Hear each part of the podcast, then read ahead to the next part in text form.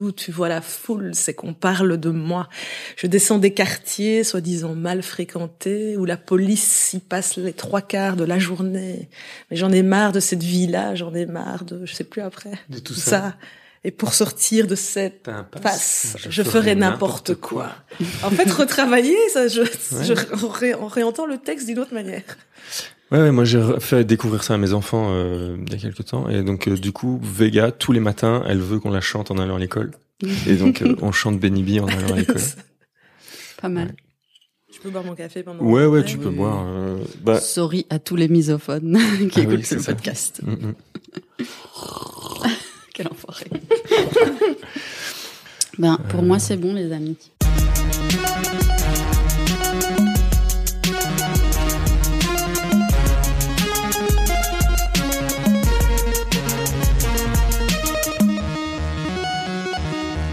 Bienvenue dans ce nouvel épisode de Amour, Gloire et Chips. Euh, on reçoit aujourd'hui Lisette Lombé. Bonjour. Bonjour. Bonjour, bonsoir, bon. On sait jamais trop ce qu'on dit. Bon matin. Bon matin. Euh, on, bah, on va commencer par. Euh, Ben, par la première question, qui est comment vas-tu, Lisette?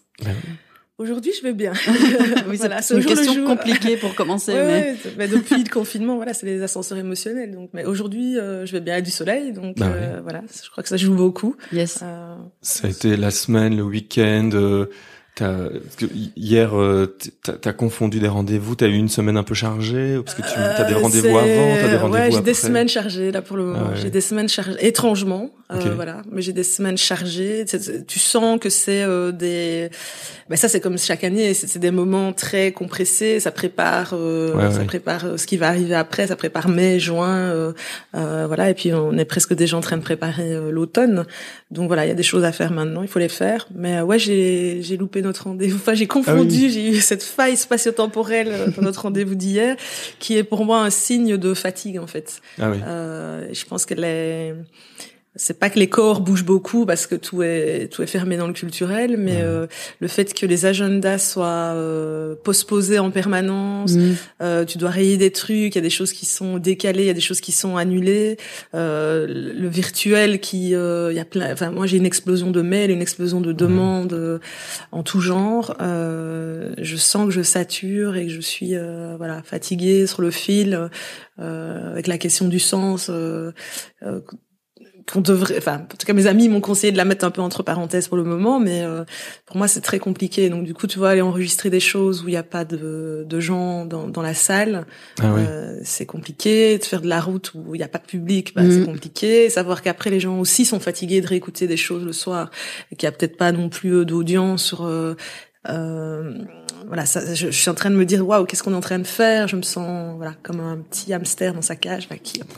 Ouais, qui dans, dans qui- sa qui roulette. euh, Donc, ouais. euh, voilà. Donc, Ouais. du coup, ça me fait du bien d'être avec des vraies personnes, Ah oui, ce oui, qui est devenu très rare ces temps-ci. Et, euh, et tu voulais dire quoi quand tu dis que tes amis euh, te disent de mettre de, de côté la, la, le, le sens euh, Mais en fait, c'est deux amis qui sont pas dans le milieu artistique, qui me connaissent très bien, qui savent que je suis extrêmement poreux justement quand aux endroits où le sens est, est siphonné euh, pour avoir fait un burn-out. Et donc je sens que là mes signaux se remettent au, au rouge euh, Mm. euh, donc ce qu'elles me disent euh, et on a un groupe aussi de, de, de soutien d'artistes là dans lequel euh, ça a échangé autour de ça ce matin. Euh, elles me redisent mais mets ça entre parenthèses et fais, il faut faire il faut faire des petites choses Mm. il faut euh, voilà il faut pour le moment elle il y y a une prof bah, il faut donner cours. Euh, parfois tu vois pas euh, les gens sont sans caméra etc mais tu dois le tu dois le faire. Euh, ça attaque euh, ton métier dans, dans le sens du métier dans, dans, dans la relation euh, à l'autre mais tu le fais. Euh, voilà mon autre amie aussi elle est éducatrice spécialisée. Il y a des choses qui se passent dans les institutions euh, que tu ferais peut-être pas en temps normal. T'es peut-être moins justement dans t'es dans une gestion euh, enfin, voilà gestion de crise sanitaire.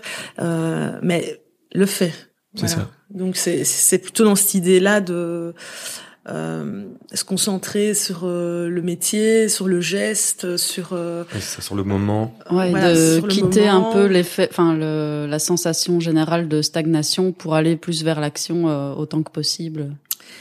oui, mais pas non plus une action frénétique, pas. Mm. euh, Enfin, tu vois là, là, tu sens qu'il y a quelque chose, il y a comme l'horizon qui s'est euh, qui s'est abattu là. Tu, tu n'as pas de perspective. Il y a un truc qui enlise. Euh, c'est pas encore comme dans le premier confinement où euh, t'as un truc sec qui s'arrête, mais tu as l'impression qu'après ça va euh, en été. On, on, est quand même ressorti, on a quand même refait des choses.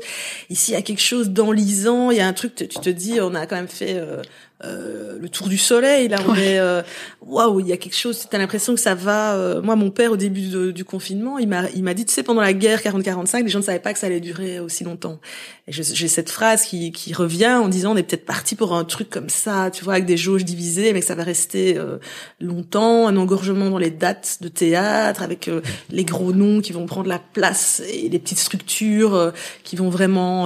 voilà, nous on est chez Barricade à Liège, petites structures qui vont pas pouvoir réaccueillir des gens, les gros bazars qui vont pas non plus pouvoir. Donc, euh, mhm. je, je, je, sens, euh, voilà, ça m'angoisse.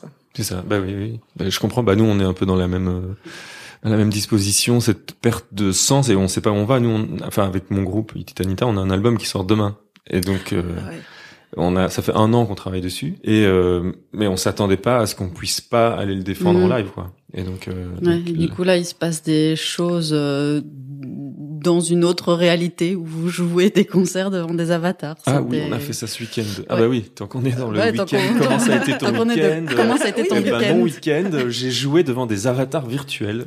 Donc euh, ça c'était vraiment fou. Donc on a joué euh, au N9, le N9 en français. Euh, donc c'est une salle en Flandre et les, gens se connectent à une plateforme qui s'appelle Sandstorm.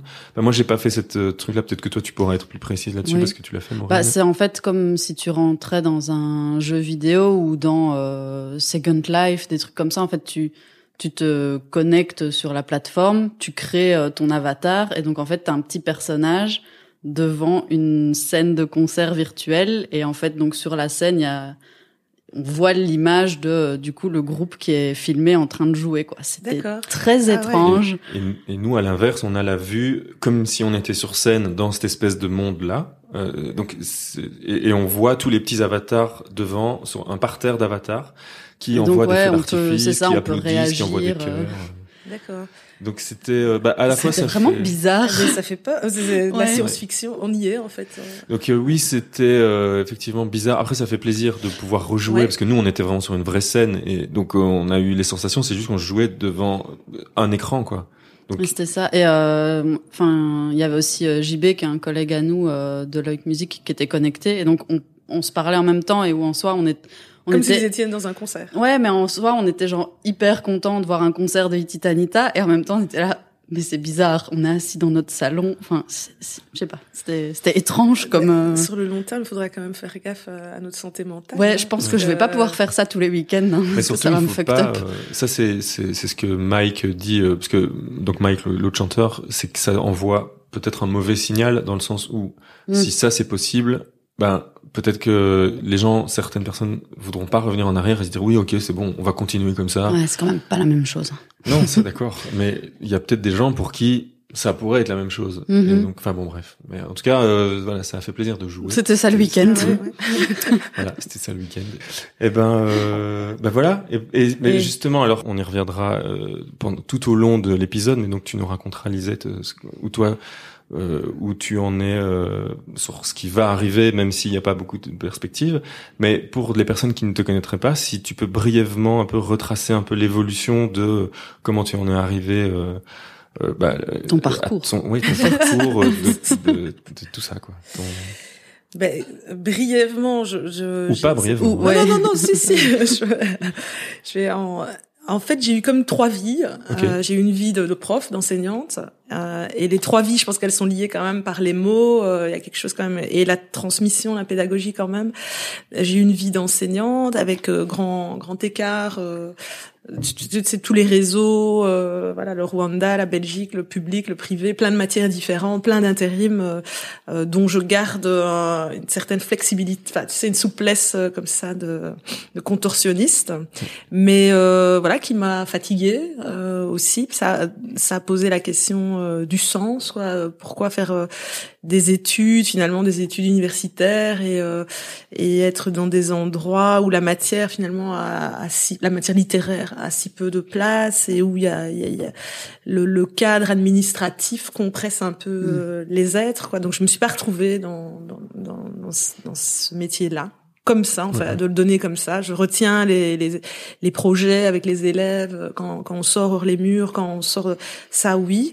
Et donc euh, après, j'ai repris des études de médiation et en tout cas la médiation familiale, médiation m'a permis en fait juste ce petit papier là m'a permis de continuer à donner des, du français, mais pour des adultes dans, dans le milieu associatif. Mmh. Et euh, là aussi, c'est l'apprentissage de d'une nouvelle méthodologie, d'un nouveau rapport à la langue, comment c'est lié à la citoyenneté, comment c'est lié à la confiance en soi, et comment ces adultes ont des parcours euh, très chaotiques, cabossés, euh, avec des matières qui ressemblent à des matières euh, pour leurs enfants, parce qu'ils n'ont pas leur euh, souvent pas leur CEB, mais qui ont par contre des fameux parcours et, d'autres richesses, d'autres potentialités, comme simplement le fait d'être vraiment bilingue avec une autre langue, et, eux ils apprentissage du français. Donc voilà, ça c'est un truc aussi qui euh, euh, qui m'a à la fois métamorphosée et à la fois très fatiguée aussi. Voilà. Mais parce que ça, du coup, c'est dans le cadre de des décrets éducation permanente. ouais, ouais, tout à fait. Ok.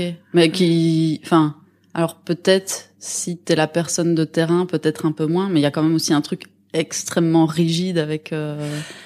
En tout cas, des grosses contradictions. Oui. Voilà, il y a, c'est des, des, gros idéaux, l'éducation permanente, la déconstruction des stéréotypes, la, la, le questionnement du système. À la fois, t'es dans le système et à la fois, t'as peu de moyens financiers aussi. Donc, les, les travailleurs de terrain, de première ligne, dans, dans toutes les institutions d'éducation permanente, ça reste quand même aussi une petite usine à burn-out. Et voilà, t'as des injonctions contradictoires, t'as des, des grandes utopies, mais qui viennent euh, se frotter avec la réalité de terrain, qui est parfois que les gens sont, on appelle ça les publics contraints, ou euh, mm. c'est que c'est lié parfois, et ça l'a été de plus en plus, notamment dans l'apprentissage du français, conditionné, enfin les aides, euh, les allocations sont conditionnées à ta présence là. Donc en fait, voilà, ça, ça va mettre aussi le travailleur, la travailleuse dans dans un drôle de cadre en fait. Les gens, ça pose la question aussi de la liberté, du libre arbitre. Donc voilà. Et puis ça, c'était jusqu'en 2015 et euh, en 2015, j'ai fait un burn-out et euh, qui est comme préparé d'avant. Je crois que c'est mhm. un truc qui qui se vide mhm. sur. Euh, et là, euh, c'est un peu, tu dirais que l'artistique est rentré dans. Euh, il était déjà un peu, tu sais, c'est comme des saillies, des trucs qui, qui, qui montent. Moi, j'ai eu une enfance d'écriture, de lecture, puis il y a un truc qui est mis au frigo. Pourquoi? Tu sais pas. Et puis, à, chaque grossesse, t'as l'impression, tu vois. Euh, j'ai fait beaucoup de collages quand j'étais enceinte de ma fille. J'ai écrit chaque fois presque un bouquin quand j'étais enceinte, mais avec un problème de légitimité, donc le truc rentre dans le tiroir. Euh, voilà, les, collages des premières expos, euh, plutôt chez Barricade, plutôt dans le milieu féministe ou dans des bars, puis ça revient de nouveau dans le tiroir parce que il n'y a pas de légitimité, il n'y a pas d'école, il n'y a pas, euh, voilà, il y a quelque chose qui, qui, qui, il y a un ressac comme ça. Et là, je crois que c'est le burn-out qui a abaissé la, cette barrière. Il y, avait plus de questionnement, t'es cramé de l'intérieur. Donc à la fois, c'était, je pense que ça m'a mis à un endroit euh, de de presque de survie en fait, de que, que l'écriture à ce moment-là elle est rentrée à un endroit où il y avait plus cette question de la, légit la question de la légitimité, c'était vraiment secondaire. Donc du coup, euh, euh, c'est comme si j'avais plus eu de peur. C'est tout cramé de l'intérieur, mais en même temps, j'ai plus de peur. Donc du coup, cette première scène, euh, ce, ce, premier concours, ces premières fois, ce premier cabaret, ce premier tout, c'était un. Euh, je dois remercier, je pense, cet état euh, justement de non affect je sais pas quoi parce qu'en fait en même temps la créativité elle c'est comme si elle avait bondi euh, que, que, que c'était comme un champ euh, enfin tout comme une terre rase quoi qu'il y avait plein d'espace donc euh, la créativité elle est rentrée mais avec une euh, sans limite euh, et, et, sans peur. Donc voilà. Et puis c'est les après c'est histoire de je pense de rencontres. Mais dès la première scène, moi j'ai rencontré euh, Rosa Gasquet qui est metteuse en scène. Puis il y a eu le, le concours slam juste derrière, etc. Ouais. ouais. Donc il y a un truc qui s'est enchaîné euh, hyper vite, mais voilà. Tu as parlé plusieurs fois de barricade. Je sais pas si tout le monde sait exactement ce que c'est. C'est l'endroit à Liège qui est euh Ah, j'allais dire c'est une, c'est une troupe, mais peut-être je, je Non, non, c'est, c'est là-bas au-dessus. C'est un lieu. Euh, c'est un lieu. Okay. C'est, ouais en pierreuse. Qui est une librairie. Qui... Il y a une librairie, oui, entre-temps, qui travaille sur toutes des questions de transition. Et il y a une librairie féministe aussi. Euh, et toi, t'es lié à cette... Oui, via euh, mon association El Slam. C'est ça, On est, euh, c'est notre maison mère, en fait. Donc on est là, on donne nos ateliers euh, là-bas. Euh, et on fait aussi des, des, des soirées slam. Enfin, on faisait des soirées slam là-bas aussi. Ouais, c'est notre lieu, notre point de chute, quoi. C'est ça. Et donc après, tu parlais de rencontres, même si ça fait longtemps qu'on voulait t'inviter, on a euh, ré, enfin, ça, a ressurgi quand j'ai écouté l'épisode de Fanny Ruet euh, mm-hmm. avec Cécile Coulon. Ouais. Qui est ton éditrice. Oui, qui est, mon éditrice. Ouais. Et euh, donc, je sais pas si t'as écouté cet épisode de Fanny. Ah oui, voilà. Donc Fanny Ruet euh, a reçu Cécile Coulon il y a un mois. On cite dans chaque épisode. C'est vrai que Fanny, Fanny Ruet, on la cite dans chaque épisode. Dans le précédent, c'est vrai. Bah bon, en même temps, elle a. Un, moi, je trouve que c'est un des meilleurs euh, podcasts francophones de discussion à la fois intéressante et à la fois léger. Mm -mm. Et voilà, je trouve ça vraiment super. Donc, je conseille à tout le monde d'aller écouter Fanny Ruet. Et on continuera à vous, voilà, à, à chaque épisode, on vous conseillera un autre épisode de Fanny. Mais là, en l'occurrence, donc, c'était avec euh, Cécile Coulon, qui est donc ton éditrice, donc, euh, qui est l'éditrice de la maison d'édition Iconopop. Et, euh, et donc, et ça s'est passé comment, en fait, la rencontre, euh, bah, parce que jusqu'à jusque là, tu avais des maisons d'édition belges. Ouais. Et donc euh, voilà. Et comment comment ça s'est passé justement l'ouverture, même si j'imagine que j'ai peut-être même une question préalable à ça, parce que donc tu parlais de ce qui reliait aussi, euh, disons, euh, toute toutes tes vies. Euh, c'est euh, la parole et là tu parlais de, de slam et du enfin du moment un peu où justement la créativité a pu prendre le, le devant dans dans ta vie comment on passe de euh, justement de la parole à quelque chose qui est cristallisé dans du papier quoi. Ah oui, alors écoute, euh, comment dire ça euh, En fait, je pense qu'en Belgique francophone, il y a un truc très très particulier que nous envie les Français, c'est qu'on a euh, une maison d'édition, enfin deux, Malmström et l'Arbre Parole, euh, qui sont des maisons d'édition qui euh, sont très connectées, mais même les Midi de la Poésie, c'est très, très particulier, c'est vraiment spécifique à la Belgique, mais on retrouve ça au Québec aussi, mais je veux dire par rapport à la France, ce sont des maisons d'édition qui font la part belle euh, aux oralités. Et donc en fait, dans le concours euh, des prix parole urbaine, il y a dans le jury des éditeurs aussi. Et donc, une des possibilités quand tu participes à ce prix, euh, quand tu le gagnes, que, dans, enfin, que, tu, que tu es finaliste, euh, tu as des contacts qui sont possibles avec euh, les éditeurs.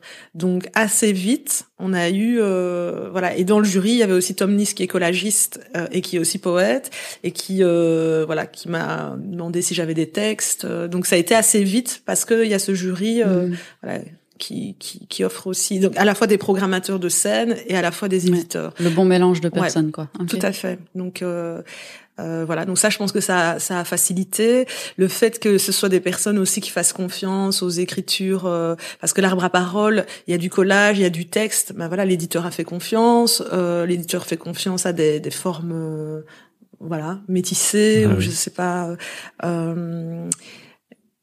Euh, et la magie du burn-out, l'éditeur aussi a fait confiance à ça parce que ce sont des lettres, il y a aussi du collage dedans, il y a des exercices d'écriture, il y a des poèmes, c'est une correspondance. Donc moi je pense que j'ai eu de la chance de voilà de tomber sur des personnes euh, euh, qui faisaient confiance euh, voilà au projet, vraiment les yeux fermés et, voilà donc là je m'estime chanceuse et sur Iconoclast, Iconopop en fait Là aussi, c'est un, je pense un magnifique coup de bol, mais c'est génial. C'est que euh, ils, sont en fait c'est un binôme, c'est Cécile Coulon et Alexandre Bord qui étaient avant libraire euh, à la grande librairie de Paris. Et donc en fait, c'est lui qui m'a téléphoné juste avant le confinement euh, l'année passée. Et je vois apparaître un numéro français. Et je à ce moment-là dans ma vie, moi je suis euh, quand c'est un numéro comme ça, je me dis on va me vendre quelque chose, je sais pas quoi moi, des ah casseroles, des tapis, etc.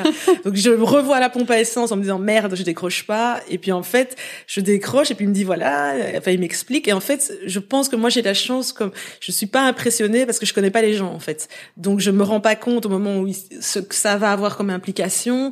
Et en fait, je m'aperçois que à l'automne précédent, il avait déjà, il a un podcast Mort à la poésie, euh, qui, qui c'est un, un, un, super podcast parce que c'est mondial, donc c'est vraiment de la poésie, ça brasse. Euh, c'est en termes de découverte, c'est super.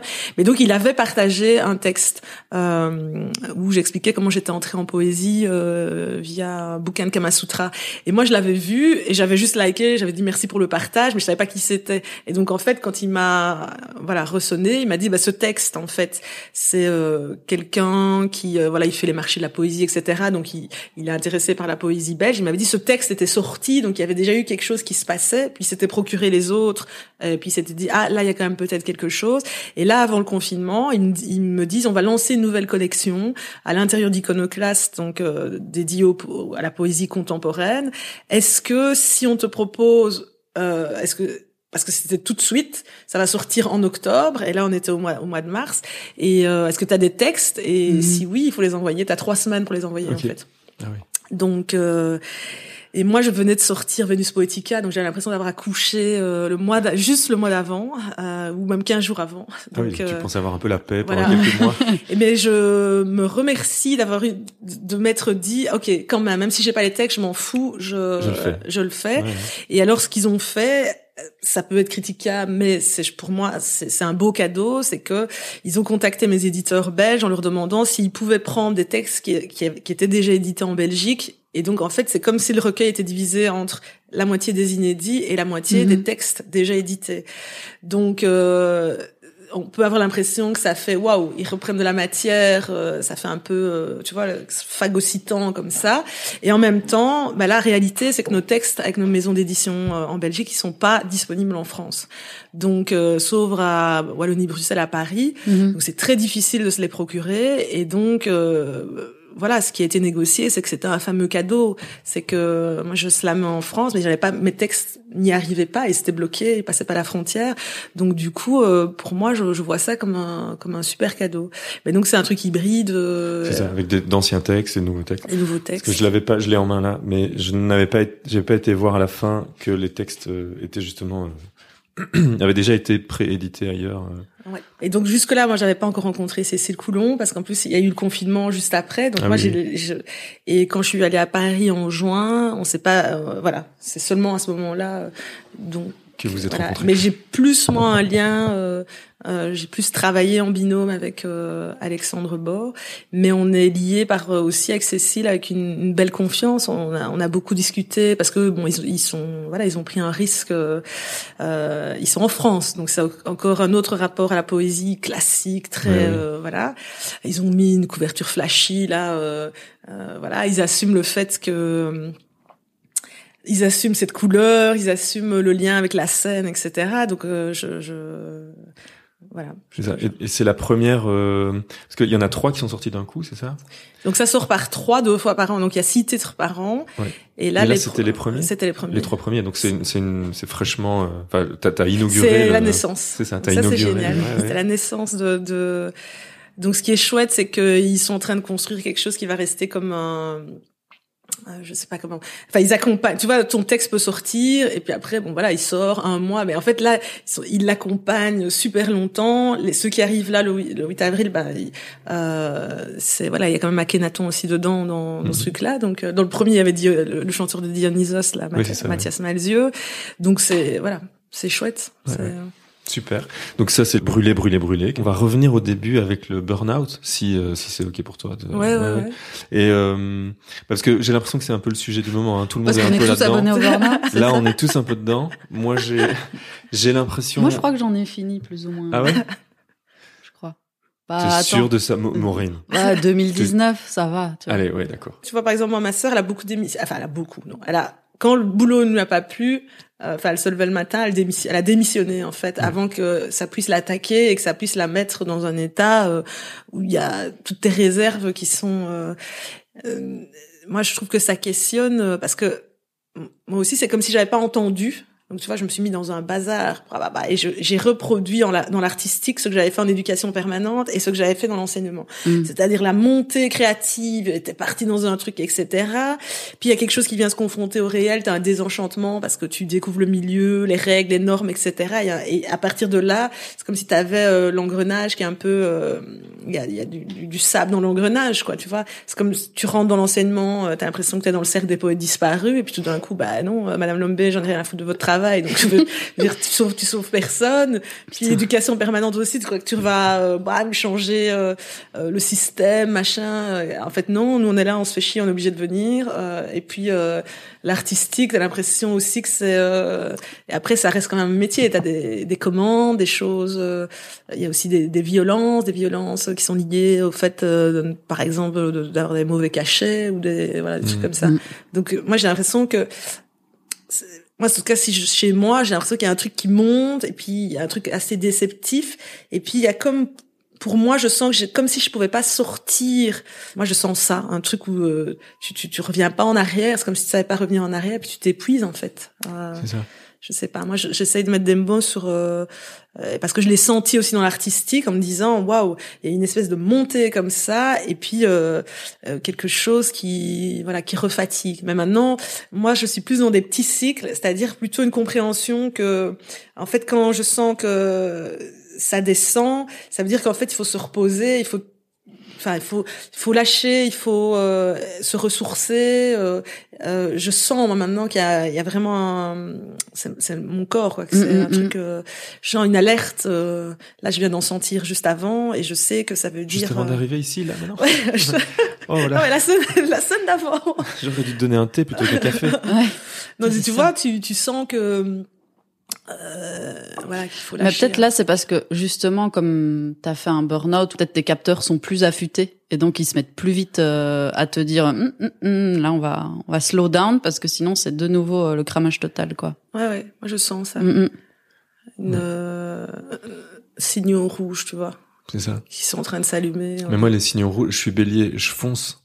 Non, toi tu défonces les murs. Moi ouais et je sens pas les signaux. Et donc et c'est pour ça que tous les trois ans je me crame. Et parce que, enfin, pareil, ce que tu disais un peu au début, que tu as eu trois vies, bah moi c'est un peu pareil. Il y a eu du graphisme à un moment, il y a eu euh, la musique, euh, il y a le label, enfin tout ça, et fait que à un moment je je fais, je fais, je fais, et puis je me crame, et puis euh, donc là c'est après la quatrième fois. Mais après, c'est vraiment un ressenti physique. Hein. Je me souviens, c'était le burn-out de 2017. Non, de 2000. donc c'est tous les trois ans. Donc c'était un peu avant. Euh, j'avais carrément plus de force. J'étais j'ai été alité pendant dix jours pendant mmh. mes vacances parce que j'avais plus aucune force pour bouger quoi. Donc euh, et puis bah là je ouais, j'essaye de mmh. de m'écouter un peu plus après 20 ans. Et euh... Il faut écouter son corps aussi. Bah ouais, je faisais mmh. pas ça avant hein. Mais maintenant oui, j'écoute euh, plein de gens, plein de trucs et donc euh, j'essaye de faire ça. Après, ouais, ça, enfin, rien que de vous écouter, vous tous les deux, et de ma propre expérience, enfin, même si forcément plein de choses se recoupent, il y a aussi une façon très très personnelle euh, de le vivre, quoi.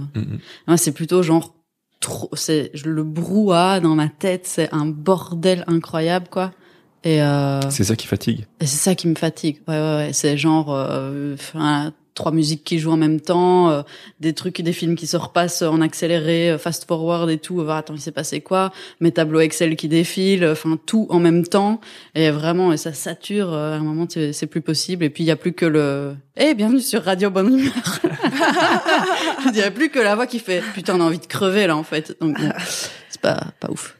Mais tu sais, Martin Luther King aussi. Hein, je viens de lire un bouquin. il était aussi plusieurs fois alité de fatigue.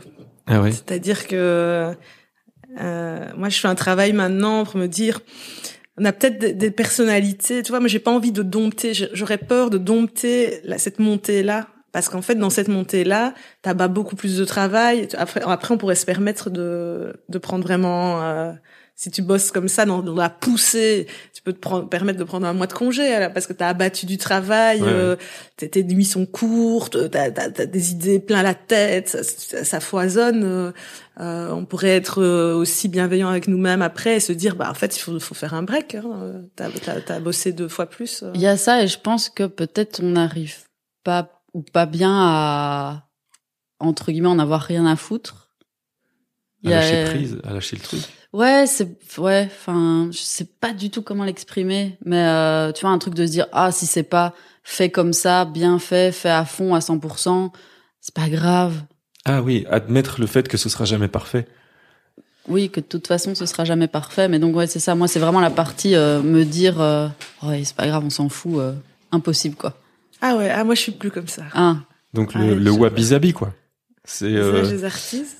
C'est donc le wabi la beauté des choses imparfaites, impermanentes et incomplètes.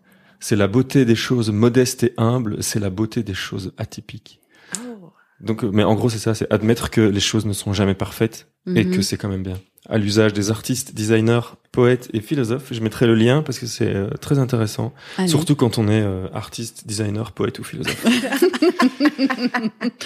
euh, et donc on, voilà. Donc c'était le point burn-out. C'était le point burn-out. et donc ma question c'était, euh, enfin ma question, j'en ai eu plusieurs, mais c'était surtout, est-ce que donc quand tu as le conçu, écrit le bouquin, c'était post-burnout ou c'était pendant et que c'était justement une manière de, de, t'en sortir, d'écrire là-dessus? La magie du burnout, le, livre La magie du burnout? C'était dedans. C'était dedans. C'était alors c'est une écriture infralittéraire, c'est pas un objet littéraire. Pour moi, c'est un objet de survie. C'est comme si, euh, voilà, ce sont des lettres. Euh, je m'adresse à quelqu'un qui aujourd'hui euh, serait diagnostiqué en burn-out, alors que moi, je l'ai diagnostiqué six mois avant. Donc, c'est comme si je voulais dire à cette personne, ça va aller. Il y a, voilà, on est nombreux, c'est pas ta faute, voilà. donc, je pense à ce moment-là, c'était pas un objet littéraire, c'était plus un truc de, de catharsis et aussi parce que dans la boîte où je bossais, on, était plusieurs à être tombés. C'est comme si j'avais euh, pas une petite mission, mais un truc. C'était aussi pour mes collègues, mhm. euh, en leur disant, euh, en fait, euh, quand tu sors de, de là, t'as l'impression que c'est toi, quoi, que t'es pas résistant au stress, que euh, que t'es trop perfectionniste, que et en fait, quand quand sur un même poste, plusieurs personnes crament ou dans un service ou dans un dans, une mm. institution, tu t'aperçois que euh, vous êtes dix en fait. Euh, alors peut-être qu'on a les mêmes profils, mais enfin ça veut dire que qu'il y a aussi euh, des problèmes structurels en fait. On a les mêmes profils et en même temps on est casté parce qu'on a ces profils-là pour remplir cette job-là. Euh, coucou à mon ancien patron qui a mis à, au poste que j'occupais plusieurs personnes qui ont fait un burn-out. Voilà, pas pas bonne journée à vous. Mais donc c'est fou quand même que dans, le, dans le milieu artistique, il y a quand même euh, voilà. Après, il y a un autre burn-out dans le milieu artistique, qui est un burn-out euh, euh, de personnes qui ont fait des écoles d'art, par exemple, euh, ou, ou, qui se sont projetées jeunes dans le métier, et puis qui, qui se fracassent quand un grand désenchantement, parce qu'en fait, euh, tu peux pas, tu vis pas ton art, tu vas faire des jobs alimentaires, etc. Il y a la question de la reconnaissance, et puis après, tout d'un coup, tu te crames aussi. Euh, T'arrives très très cramé, euh, voilà, après 10, 15, 20 ans comme ça de galère. Euh. Oui, c'est ça, où tu, euh, tu cumules tout pour finalement ne mettre à 100% dans rien, quoi. Ouais. toujours sur cette thématique aussi, moi j'ai un mot qui est ressorti autour du burn-out il y a, il y a pas si longtemps, enfin c'est sans doute pas neuf, mais je veux dire il m'est apparu il y a pas si longtemps que ça non plus, c'est le burn-out militant. Ouais.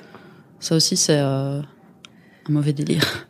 Ouais, ouais. moi, je sens que je suis à cette intersection. Mmh, c'est, c'est un peu pour ça que, que je le mets sur la gaffe, Quoi. Ouais, ouais, voilà. C'est, alors t'as, t'as, les, les, grands idéaux voilà que tu, sur lesquels t'as pas euh, les trucs macro sur lesquels t'as pas trop de prise donc euh, euh, voilà et puis quand t'es dans des positionnements intersectionnels ça croise les différentes luttes donc euh, ça s'arrête pas en fait ça s'arrête jamais parce que quand t'es pas sur le racisme t'es sur le sexisme t'es sur l'homophobie les questions de validisme les questions d'anticapitalisme etc écologie en fait euh, ça s'arrête plus donc t'es allumé c'est comme si on t'allumait que t'avais des petits boutons mm. là pam pam ça s'allume en rouge en continu donc ça, tu sais plus te déconnecter de l'injustice des discriminations et puis après maintenant ce qu'on voit voilà sur les réseaux aussi en interne les des endroits spécifiques de lutte et des, des, grands continuums sur les radicalités. Donc alors du coup ça frite à l'intérieur même des groupes mm. avec des gens euh, qui, qui trouvent d'un côté que c'est trop mainstream et de l'autre côté euh, trop radical. Donc euh,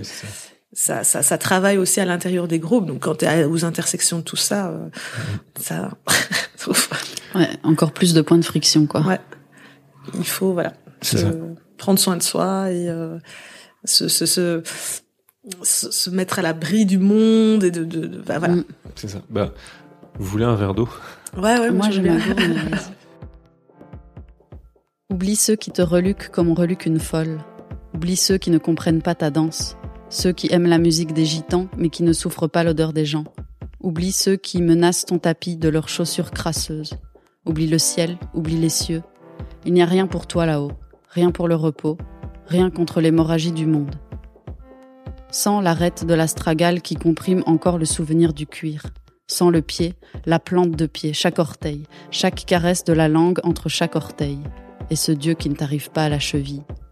Chaque fois qu'une giclée de sperme dégouline sur la joue d'un môme, chaque fois qu'un ouragan arrache le toit d'une baraque pour le planter dans la poitrine d'une femme, chaque fois que de plus jeunes que toi s'effondrent, pour chaque fois que, pour chaque, chaque jeté par-dessus bord, chaque lancé dans les orties, chaque rangé dans le placard, Dieu ne t'arrive pas à la cheville. Bon alors sans transition après le burn-out.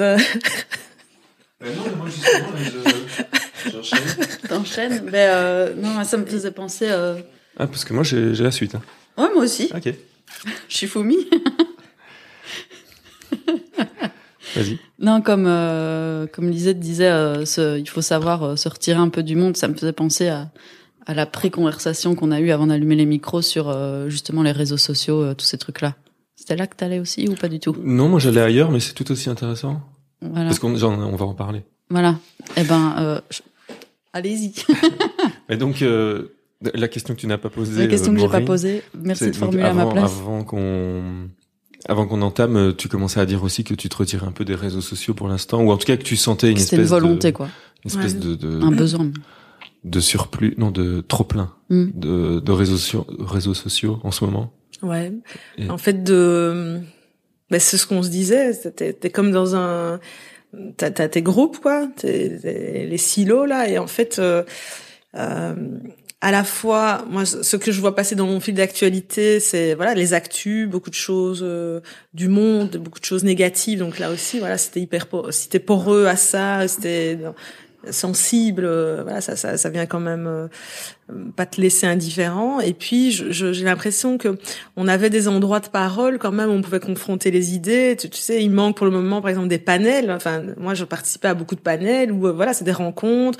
Euh, chacun a, vient débattre de, ah, tiens, c'est quoi euh, la différence entre le slam et la poésie? Ah, tiens, c'est quoi euh, euh, euh, les féminismes au pluriel? C'est quoi Enfin, voilà. Et donc, je veux dire, t'as as des sensibilités différentes autour de la table, et puis on échange, et puis je trouve qu'on reste quand même dans dans une forme euh, de cordialité. Et en tout cas, c'est une limite dans la cordialité qui est liée au fait que je te regarde. Enfin, j'ai des yeux en face de moi, Mhm. j'ai une personne en face de moi.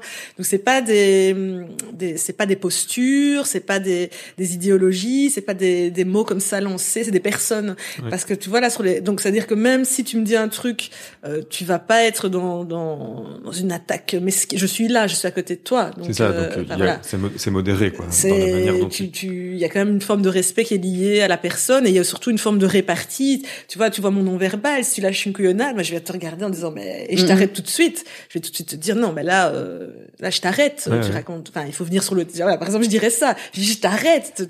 Quand si- pour dire ça, tu n'es pas sur le terrain. Mais là, l'échange est à distance et donc en fait, non seulement les corps, les personnes, tout ça est effacé, et puis surtout, c'est les temporalités. On n'est pas au même moment sur les réseaux. Donc par exemple, tu peux te lever un matin. Euh, là, on a, j'ai vu ça la semaine passée là dans le dans le milieu féministe liégeois. Tu te lèves un matin et tu vois un poste où en fait on parle de toi, de ton travail, mais tu n'es pas à la table en fait. Mm. Donc les gens qui te connaissent pas, qui connaissent pas ton travail, qui tirent, euh, c'est par la lorgnette, ils tirent euh, à boulet rouge à partir d'un d'un point de détail qui est faux déjà à, à la base. Ah, ça t'est arrivé Et, à euh, toi Non, sur- pas à moi, ah, une oui, amie en fait, une Ah amie. Elle a eu, elle a vu un de ses collages. Elle a un collage qui a beaucoup tourné. Elle s'appelle Eleonore Doc. Elle est féministe, écoféministe. Et le collage, c'est je veux de la culture et des baisers. Ce Mhm. truc a Ah, tourné. ouais, ouais, ouais. Avec tout un travail derrière qui est lié à la fois au soutien pour la culture et à la fois un travail. Elle a, elle a créé une pièce qui s'appelle l'urgence de la délicatesse. Donc il y a tout un travail. Donc c'est pas du tout dans la vision des baisers. C'est pas du tout sexualisé. C'est vraiment cette délicatesse, cette attention. Et euh, voilà, son collage a été détourné. Au lieu de ça, il était écrit euh, je veux de la culture et être violée. Et tout d'un coup, elle s'est retrouvée comme étant quelqu'un qui participe à la culture du viol dans l'espace public. Et le truc tourne, le truc est voilà, et les gens commentent et disent que non, on a le droit de discuter. En fait, on échange des idées, on débat. Mais attends, c'est plus débattre. Tu détournes une œuvre artistique, tu, tu, tu, modifies complètement euh, le, le, propos. Si on était dans d'autres sphères, ce serait attaquable. Enfin, tu vois, euh, tu, tu peux pas toucher, euh, mm, mm. euh voilà. Et moi, je suis intervenue, mais donc ce qu'on a eu comme réflexion, c'est de se dire là parce qu'on se connaît, et puis là aussi parce que moi j'ai fait j'ai mis mon nom dans la balance en disant écoutez moi je suis en train d'écrire là-dessus sur la violence intra dans nos milieux. Et donc tout d'un coup il y a une espèce de, de, petite pression quand même. Et là il y a des voilà elle a demandé des excuses. Il y a partiellement des excuses qui ont été faites etc mais t'imagines comme ça ça nous a on a autre chose à foutre ah oui, c'est ça ça prend une énergie folle. C'est ça. Alors là voilà c'est vraiment du coup euh, ça, ça, et alors voilà tu te et elle le prochain même si elle a tu sais elle est motivée elle va refaire ses collages etc mais ça veut dire quoi? Que la prochaine fois que tu colles en fait tu vas quand même penser à ce truc. Mm, mm. Il y a quand même un truc dysphorique, quelque chose qui est venu t'attaquer. C'est une artiste émergente. Ça veut dire qu'au moment justement où ton travail commence à être partagé, c'est à ce moment-là que tu te prends un tacle. Donc euh, ça laisse des traces. Mm, voilà. Moi, je j'aurais pas voulu être elle. Alors ça veut dire et je vois ça à plein d'endroits, dans le milieu de la poésie, dans le milieu militant, etc. Qui a une espèce de truc qui les gens font des attaques nominatives. Donc c'est-à-dire tu nommes quelqu'un et puis tout ton réseau à toi qui connaît très peu cette personne euh, commence à discuter comme si on parlait de concepts euh, voilà alors qu'on parle de personnes euh, les personnes réinterviennent etc voilà on parle de toi sans que tu sois là à la table. Et je trouve que euh, je sens une montée de, de, ça. Donc moi ça voilà. Là je, je trouve que on doit mettre des énergies euh, pour moi ailleurs. Donc ça veut dire que tu dois à la fois tu, tu marches sur des œufs dans tes propres milieux, euh, tu dois batailler là-dedans, il faut défendre des gens. Et à la fois bah as des trucs euh, euh, des classiques. Moi après les, les, chroniques à la RTBF là, enfin je veux dire euh, ce mec là qui m'envoie un message euh, dans ma boîte mail en me disant vos élucubrations voilà n'intéressent absolument pas les, Européens. Et si ça vous, vous emmerde retournez dans votre Afrique de merde quoi. Ah oui, Tu vois tu ouvres ta boîte mail pro et tu vois ça, alors tu te dis, en fait, t'es, tu te prends quand même des trucs, euh, enfin c'est quotidien. J'essayais d'expliquer ça à mes copines parce qu'elles me disaient ouais mais tout roule, t'as signé en France, les livres se vendent bien machin, mais je dis oui mais tu te rends pas compte en fait que euh, euh, c'est quand même quotidiennement, tu dois, euh, tu vois, à différents endroits, tu, tu dois un peu batailler. Tu vois, moi j'ai des commandes. Tu dois aussi tout le temps te demander quand t'es euh, artiviste, quand t'es personne racisée, tu dois à chaque fois te demander, bon, est-ce que les mecs ils me prennent parce que je suis une femme, parce qu'ils ont besoin, tu sais, de leur ta couleur, machin, mm. etc. Donc ça te met quand même toujours à des endroits. Euh, enfin voilà. Donc je trouve que c'est, tu sais, je vois, euh, enfin, je ne vais pas citer de nom, mais des, des personnes. En fait, quand t'es pas dans un art engagé, peut-être euh, t'as d'autres soucis. Mais en tout cas, ceux-là, je trouve que là, pour le moment, ils se sont accumulés. Et je pense que la fatigue mentale, c'est ça aussi. Mhm. C'est que tu, tu, tu fais pas juste ton métier, en fait. Tu, C'est ça, puisque tu, ce que, dans ce que t'expliques, il y a, enfin, il y a les, les, deux versants de la médaille, entre guillemets, c'est-à-dire à la fois pour faire entendre les voix, la cause, un moment, il faut peut-être aller sur des terrains entre guillemets plus mainstream pour euh, justement euh, être entendu un maximum. À la fois ceux qui te ceux qui te reçoivent où euh, bah tu dois effectivement te, te dire bon est-ce qu'on a quand même un peu envie de m'écouter ou ils ont juste une case couleur ou femme à checker et fin de l'histoire. Et après tu as du coup au cœur au cœur du milieu militant où on va te dire ah enfin tu tu vas parler là où là où il faut pas ou ou, aux mauvaises personnes ou ouais c'est ça vendre ton âme euh, ou c'est très c'est c'est complexe hein, parce que après moi j'ai l'impression que je me suis réalignée par rapport à tout ça. Mmh c'est que d'abord il faut être au clair. Moi, je suis au clair, j'ai trois enfants, donc en fait, il y a un truc qui s'annule directement, c'est que les, moi, les, les, bavardages, les trucs idéologiques, etc., ça s'annule. J'ai des factures à payer, j'ai mes enfants, etc. Donc je suis très les pieds collés au sol. Mm. Et donc quand j'accepte un contrat, etc., ma ligne de mire, c'est euh, j'ai trois enfants, je vis toute seule avec, faut que je paye mes factures. Tout le monde bouffe à la fin du mois. et voilà. Pour moi, c'est un truc qui m'aligne. Euh, voilà, et j'accepte mes contrats en conscience.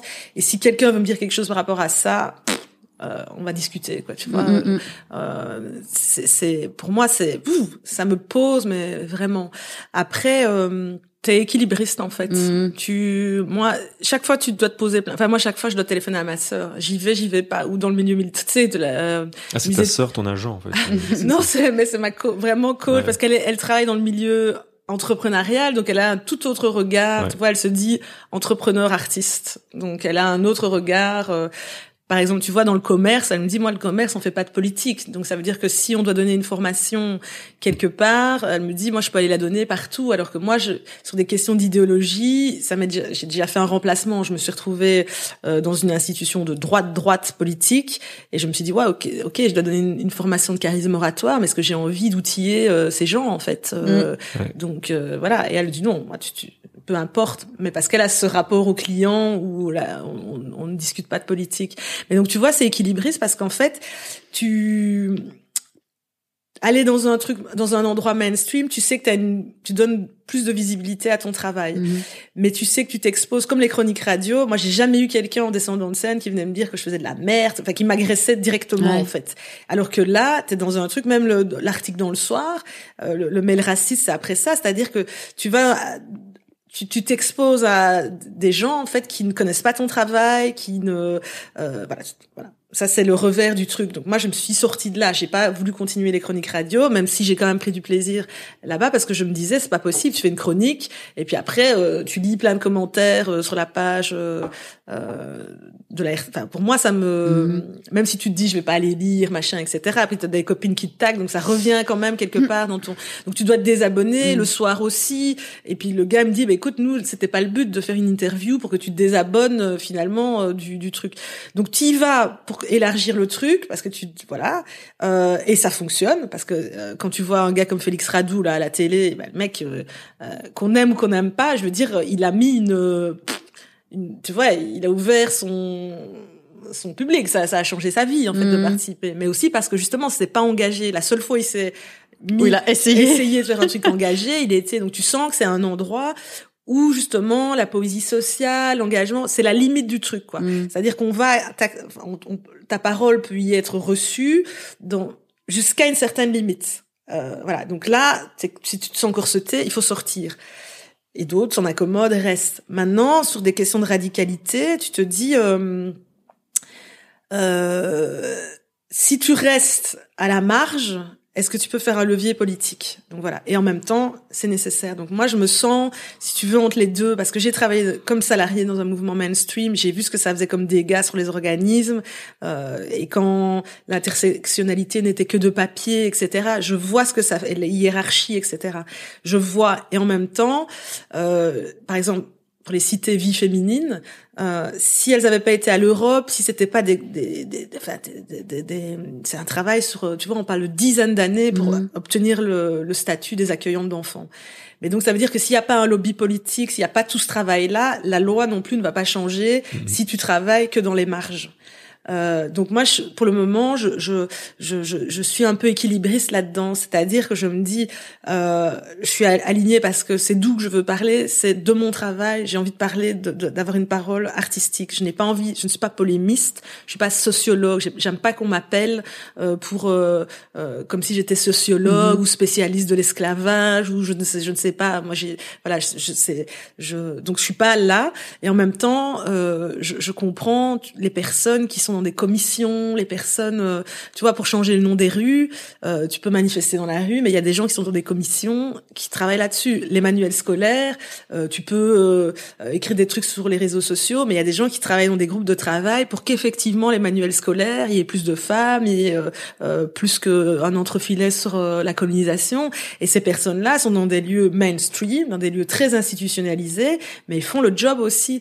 Donc en fait, moi, je, ce que je sens maintenant, c'est pour se préserver, justement pas cramer comme ça en vol, il faut plutôt trouver l'endroit où on est à sa juste place mmh. euh, pour s'éviter des aigreurs, pour s'éviter de. En fait, moi, c'est la question que je me pose pour le moment. Je me dis, mais si toi tu es dans ton squat, tu fais, enfin, et que c'est de là que tu, tu produis ta culture, etc. Pourquoi mettre autant d'énergie à, à vouloir dégommer des travailleuses qui sont à un autre endroit, par exemple? Mmh. Ça, pour moi, ça m'échappe, ça, pour le moment. J'essaye de me mettre dans l'autre sens. C'est-à-dire que moi, je me mettrais là demain à ma, à ma table et j'écrirais des textes sur des personnes euh, qui font par ailleurs un job, mais qui, j'écrirais, tu vois, je mettrais toute mon énergie à écrire, nommer, nommer, nommer des personnes et à mettre toute mon énergie pour euh, pour les abattre à distance, les discréditer à distance, sous prétexte qu'elles sont dans des lieux, tu vois, où moi j'irais pas en fait. Ou euh, ça, pour le moment, c'est ma question. Je, je c'est quelque chose qui m'est euh, complètement étranger, mm-hmm. ce mode de pensée là en fait. Ouais, ce mode de pensée. Puis, enfin, c'est vrai que souvent, je me, je enfin, quand je vois des choses comme ça, je me dis mais que que font les gens de leur énergie? C'est c'est incroyable comme question. Enfin, en fait, je me dis mais si j'avais autant d'énergie là pour mettre genre toute cette haine dans ce commentaire ou ce papier et tout, putain, j'en ferais autre chose quoi. Enfin, quelque chose de plus utile en fait et de la moins réalisatrice là, mm. Amandine Gay, elle a mis moins de moins de réactions, plus d'action et en dessous c'était elle publiait son livre sur les questions d'adoption mm. et c'est vrai que je m'étais dit tiens ça fait un petit temps tu sais des fois les gens réagissent etc mais je me dis quand tu comptes le le nombre de signes euh, moi aussi, j'ai déjà fait, avant, j'étais hyper, euh, des, billets d'humeur, des tartines, etc.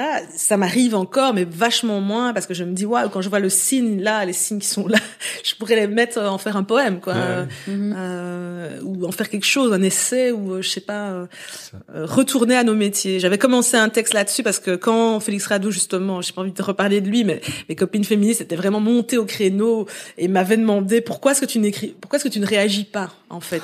Et en fait, c'était juste pour ça aussi. C'est parce que moi, je l'avais vu. On, s'était vu euh, la veille qui sort sa, sa chronique là sur Lettre à ma sœur.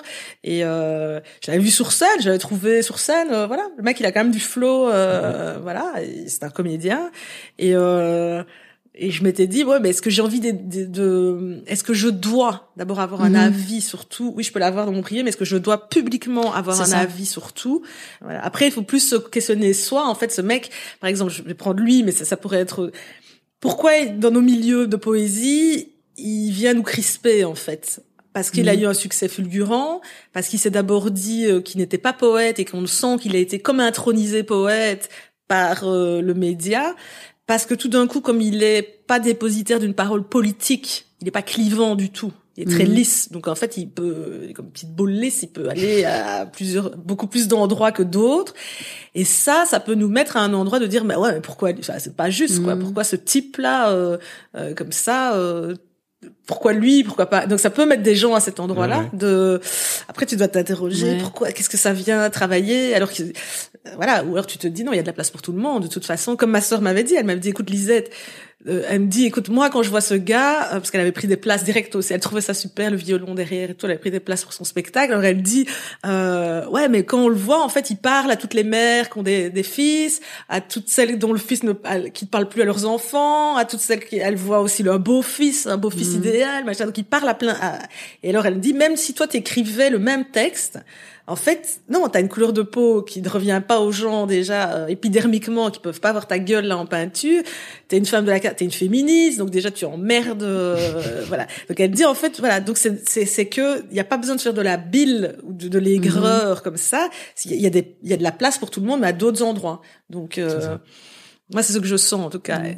Et, moi, j'ai fait un travail là-dessus, vraiment un travail de fais ce que tu as à faire mm. et ça va payer à certains endroits, ça ne plaira pas à tout le monde, mais que malgré tout quand même, euh, tu vois Amanda Gorman euh, qui, qui, a, qui, a, dit son poème à l'investiture euh, mm-hmm. de Biden. De, alors, elle est critiquée, machin, etc. Euh, comment la poésie va servir l'establishment, etc. Mais n'empêche qu'elle tire elle fait quand même parler de la poésie. Félix Radou, ok, signe c'est maintenant ses capsules en France avec le ministère de l'enseignement, etc. N'empêche, même si c'est pas ma poésie, il participe quand même à la visibilisation de la poésie.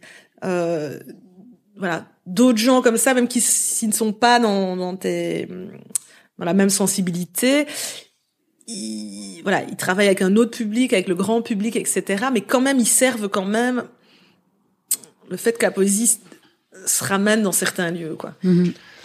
Je confonds peut-être, mais euh, Amanda Gorman, est-ce qu'il n'y a pas eu une espèce de polémique récemment? C'est ça, avec Sur la traduction. La traduction, ouais.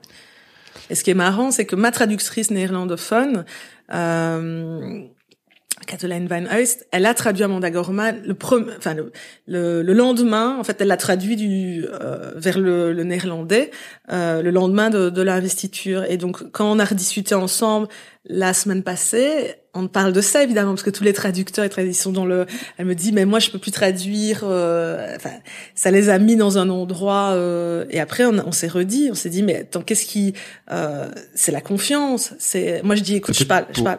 pour resituer un peu ah histoire, que peut-être que tout le monde sait pas exactement c'était quoi le problème peut-être qu'on mettra l'article en en, en description. Oui d'accord alors.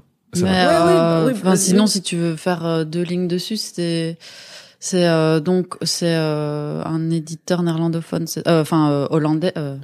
Comment on dit? Des Pays-Bas. hollandais. Hollandais, ouais. Qui qui donc veut sortir le discours poétique slam, je ne sais pas très bien comment l'appeler, qu'a fait Amanda Gorman à l'investiture de Joe Biden, qui est traduit du coup en néerlandais. Et la personne qui a été choisie pour faire cette traduction, dont j'ai oublié le nom. Je sais plus comment elle Mais en tout cas, je pense que ça a été plus plus qu'un choix euh, réfléchi euh, de euh, justement quelle serait la personne la plus appropriée pour traduire ce genre de texte dans ce contexte. Ils ont choisi bah, une personne qui là justement a de l'actu, a reçu un prix et donc c'est plus un choix marketing qu'un choix raisonné éthique, si on peut dire. Et donc voilà, les internets ont brûlé.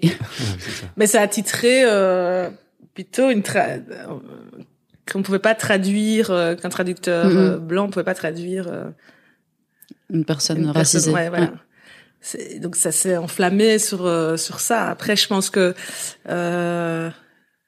il y a un truc qui est vrai, c'est que les maisons d'édition, ben voilà, c'est aussi des machines commerciales, donc mm-hmm.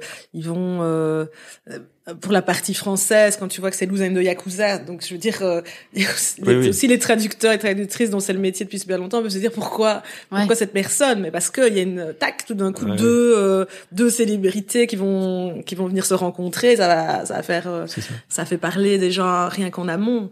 Après c'est vrai qu'aux Pays-Bas, euh, le fait de pouvoir relister des personnes racisées, traducteurs traductrices racisées, ben voilà ça a remis ce débat là. Après pour moi c'est un autre débat et et je pense qu'on pouvait parler de manière dépassionnée. Tu vois, mhm. ma, ma, ma, ma, traductrice, c'est ce qu'elle me disait. Elle me disait en fait, il y a une confiance entre l'auteur et le traducteur. C'est ça le lien le plus important en fait. C'est cette confiance-là mhm. de te dire que moi je maîtrise pas cette langue-là dans laquelle tu traduis, mais je te fais confiance. Les gens ils téléphonent, ils disent ouais ça veut dire quoi cette euh, cette expression-là. Euh, par exemple là, elle me disait ah t'as mis euh, les, les types qui jouent des coudes et de la crotte. Alors elle me, je, je dis mais comment tu la traduis Je dis écoute non, même en français, ça ne se dit pas. Normalement, jouer de la crotte, euh, ça veut dire quoi Donc, tu vois, tu discutes, et c'est ça qui est beau, cet endroit-là. Alors, elle me dit, ok, je vais m'inscrire à ton atelier euh, de slam, comme ça, je vais choper aussi ta rythmique, je vais voir comment tu t'exprimes.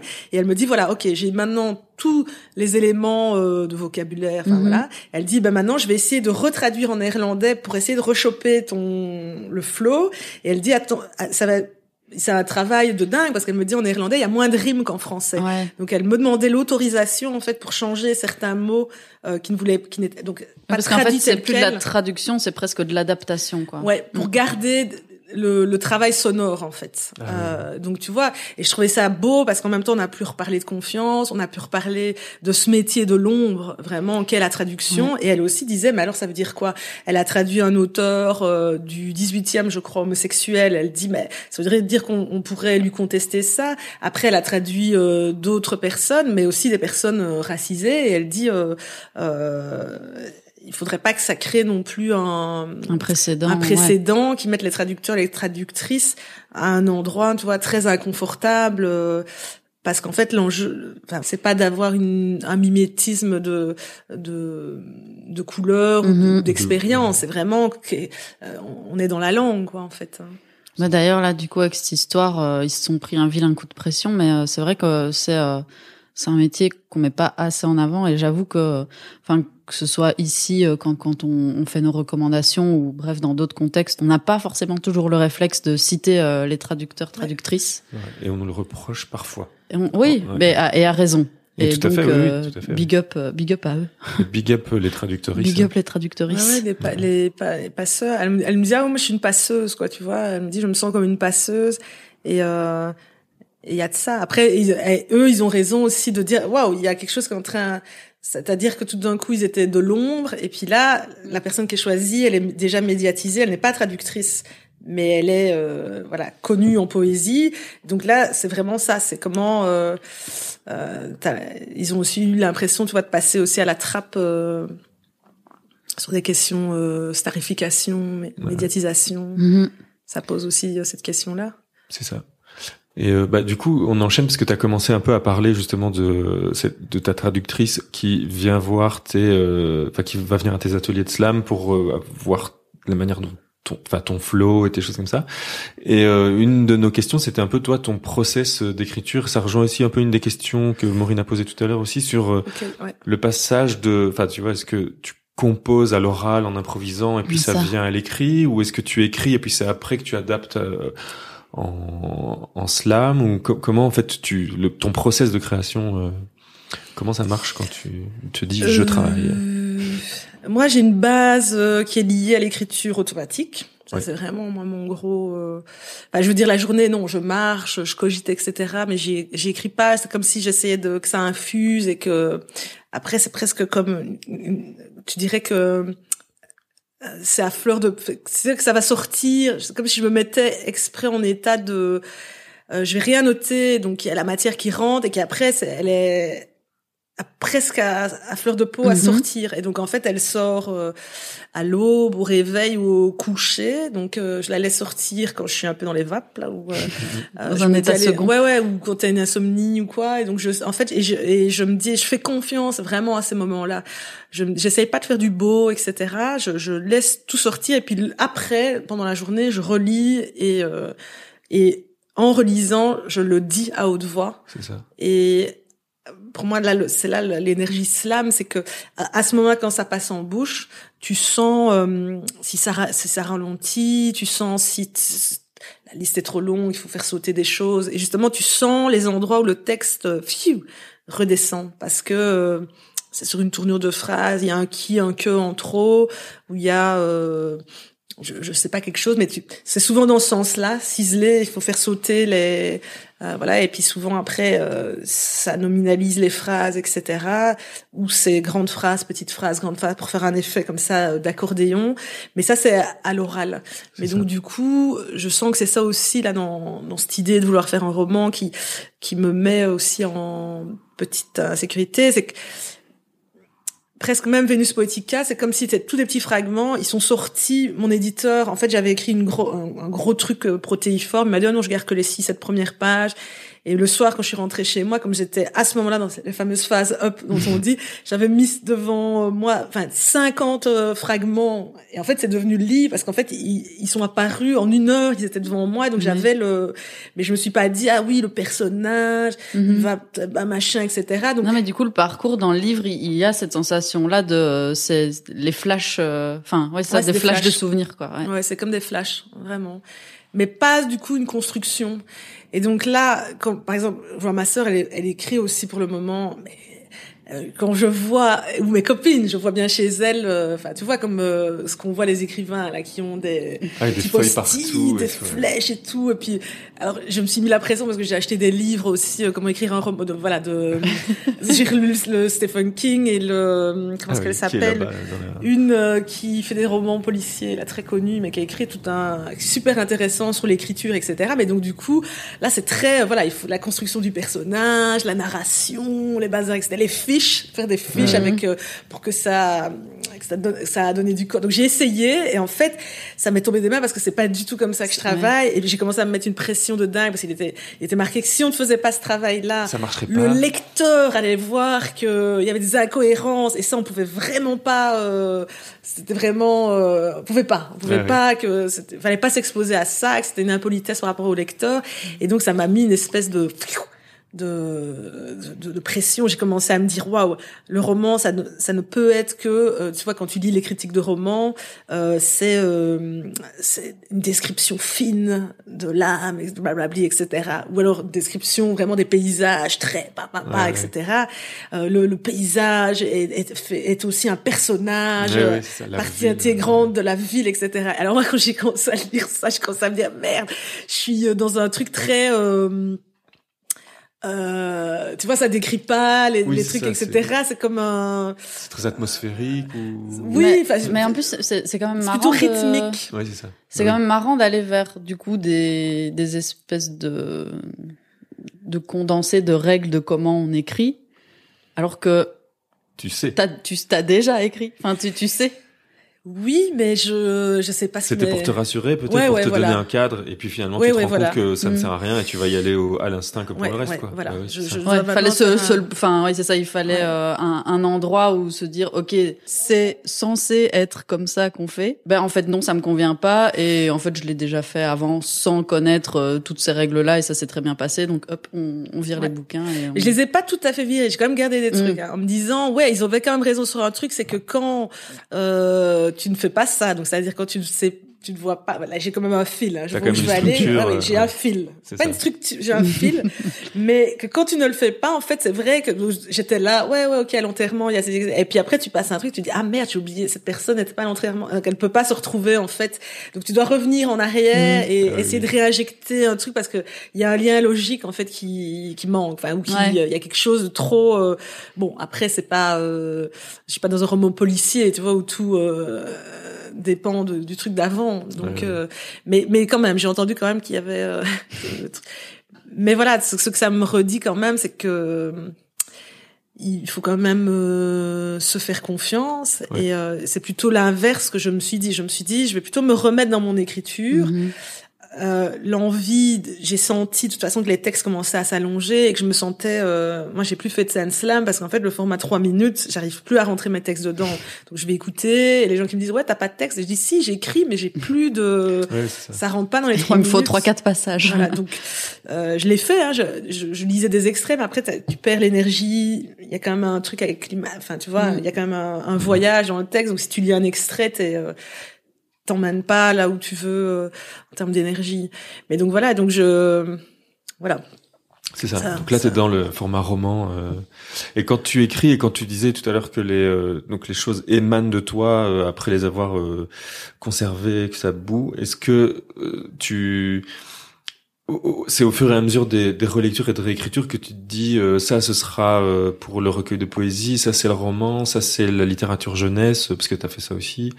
Et donc, euh, tu, tu, sens direct les moments où tu vas dispatcher les différents textes, ou alors quand ça sort, en fait, c'est directement tout pour un seul, c'est un seul mm. projet qui vient d'un coup, ou, euh, c'est ça. Non, ils sont en parallèle. C'est ça. Donc, sur une même journée, tu pourrais sortir des textes qui sont pour le roman et qui sont pour. Euh, c'est ça. Ça sort comme ça sur la journée. Je garde de la matière. Là, je me dis, tiens, si je voulais retravailler, faire plus un essai, par exemple, et de me dire, tiens, c'est quoi. Euh, cette poésie sociale aujourd'hui C'est quoi ce slam poésie là maintenant plus le, la, la, question du féminisme etc là je suis en train d'accumuler des des, des, des, des, petits bouts je note des petits des petites choses et ça je sais que ça fera un objet euh, l'année prochaine ou euh, à un moment donné. En fait c'est la matière se met là comme le, tu dirais c'est des petits bouts de feuilles euh, mmh. voilà.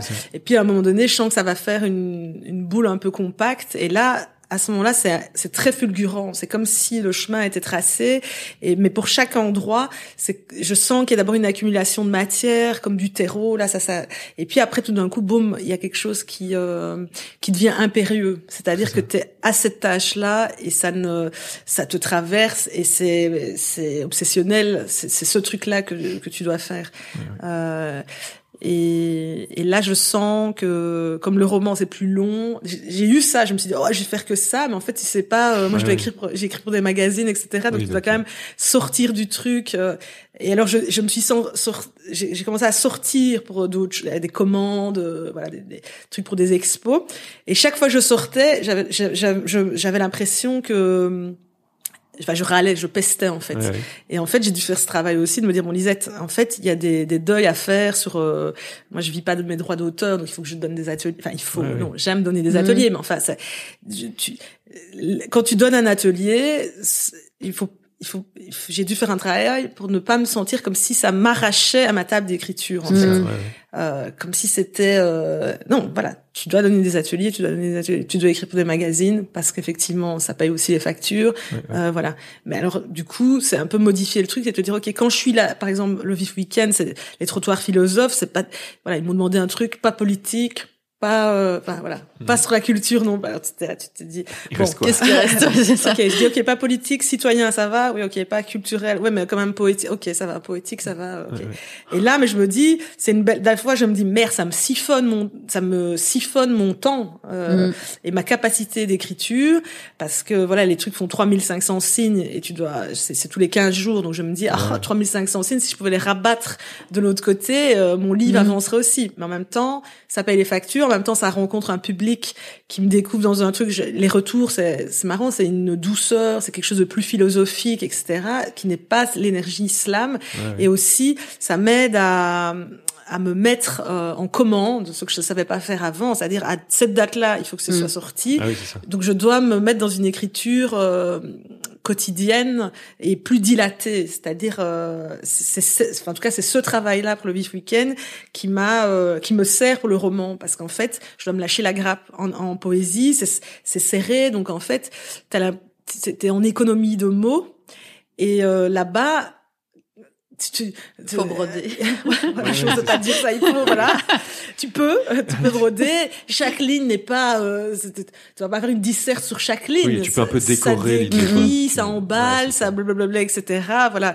Mais, mais, je- donc du coup, je remercie ce travail-là parce Ouais, ouais. que c'est- ça qui C'est ça qui permet euh, roman. de enfin, qui- dilater l'écriture.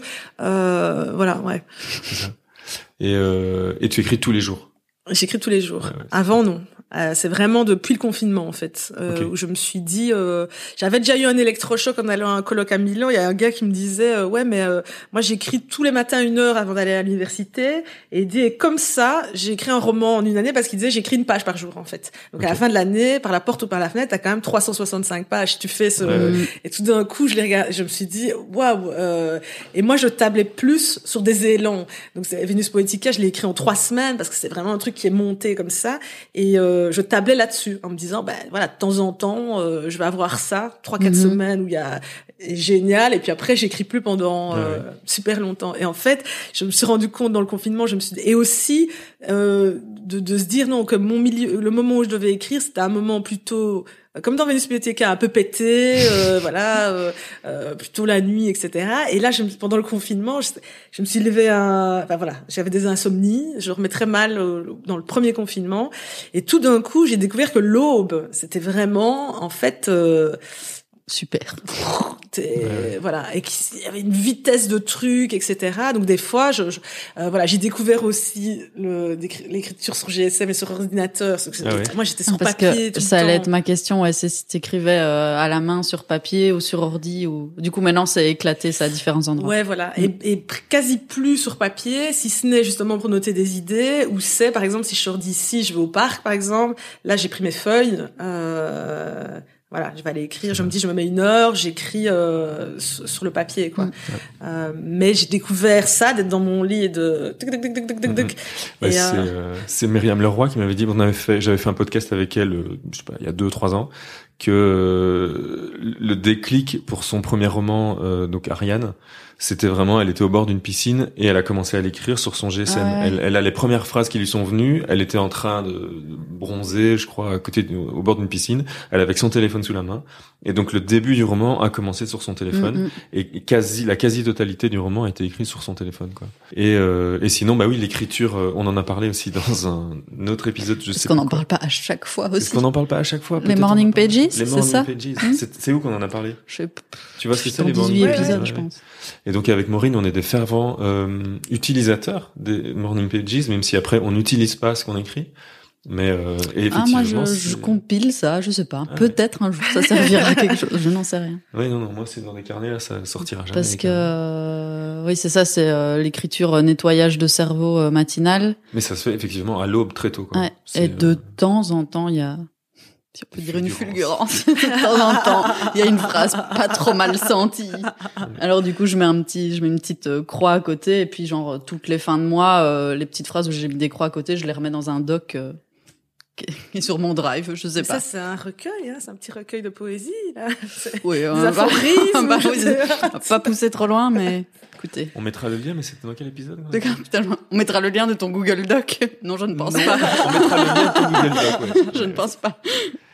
Mais le matin, oui, je fais ça, je suis comme vous. Mais après, moi, je me mets plutôt comme un, Euh, à un moment donné, je dessinais. Là, c'était vraiment pour euh, laisser sortir. Euh, voilà. Mais là, le matin, je me dis allez, je vais profiter de ce, comme la vague. Là, je prends ce truc d'écriture automatique. Mais par exemple là, dans, dans le chapitre où je suis, euh, le personnage va chez le dentiste. Donc je sais que je vais écrire quelque chose. Mais donc je me dis allez, c'est là-dessus quoi. C'est à partir du mot dentiste. pendant une heure, j'écris sans ce qui me vient, etc. Et puis je retravaillerai après, mais je sais que mhm. je vais faire sortir. Euh, donc c'est des mélanges de mes souvenirs perso, de comment je verrai le personnage, de l'atmosphère, l'ambiance, etc. Ou, et puis euh, où la où la scène doit amener. Pourquoi cette scène-là est dans le livre et tout ça. Donc tout ça fait que tu arrives à écrire alors cette scène. Euh, enfin, c'est un mélange de tout. C'est ouais. En retard, en retard, en retard, tu es en retard. Tu pédales, tu cavales, tes perles brinque-balles sur tes secrets. Tu pédales, tu cavales, culotte trempée, lèvres gonflées. Tu pédales, tu cavales, brûlé, brûlé, brûlé, brûlé. Tu pédales, tu cavales. Brûler la liste du padré, des interdits multipliés, distribués à la volée comme des claques qui carillonnent au chevet de tes égarements.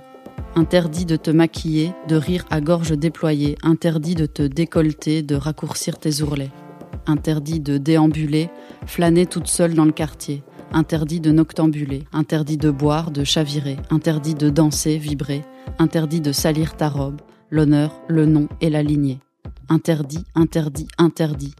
Mais toi, là, maintenant, arc-bouté sur ton vélo, le cœur tendu, amoureuse, tu n'en as que faire de tous ces interdits.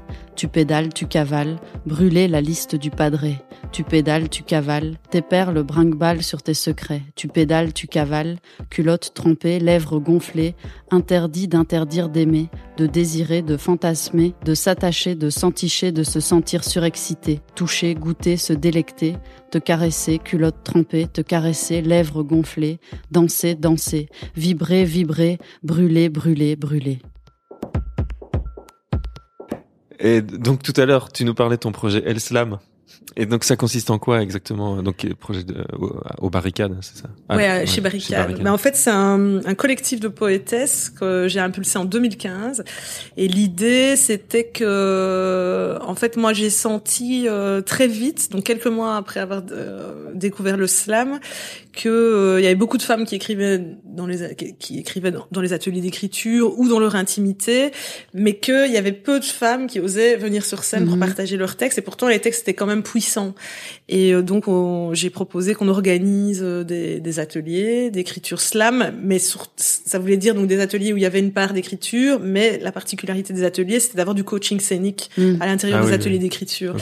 Et donc, du coup, on a commencé à travailler ça, et puis ça, ça s'est développé. Voilà, aujourd'hui, il y a une communauté donc euh, c'est plus une communauté qu'un collectif, euh, dans le sens euh, collectif, tu vois, avec les réunions, etc., ou un collectif artistique qui s'occuperait plus de programmation.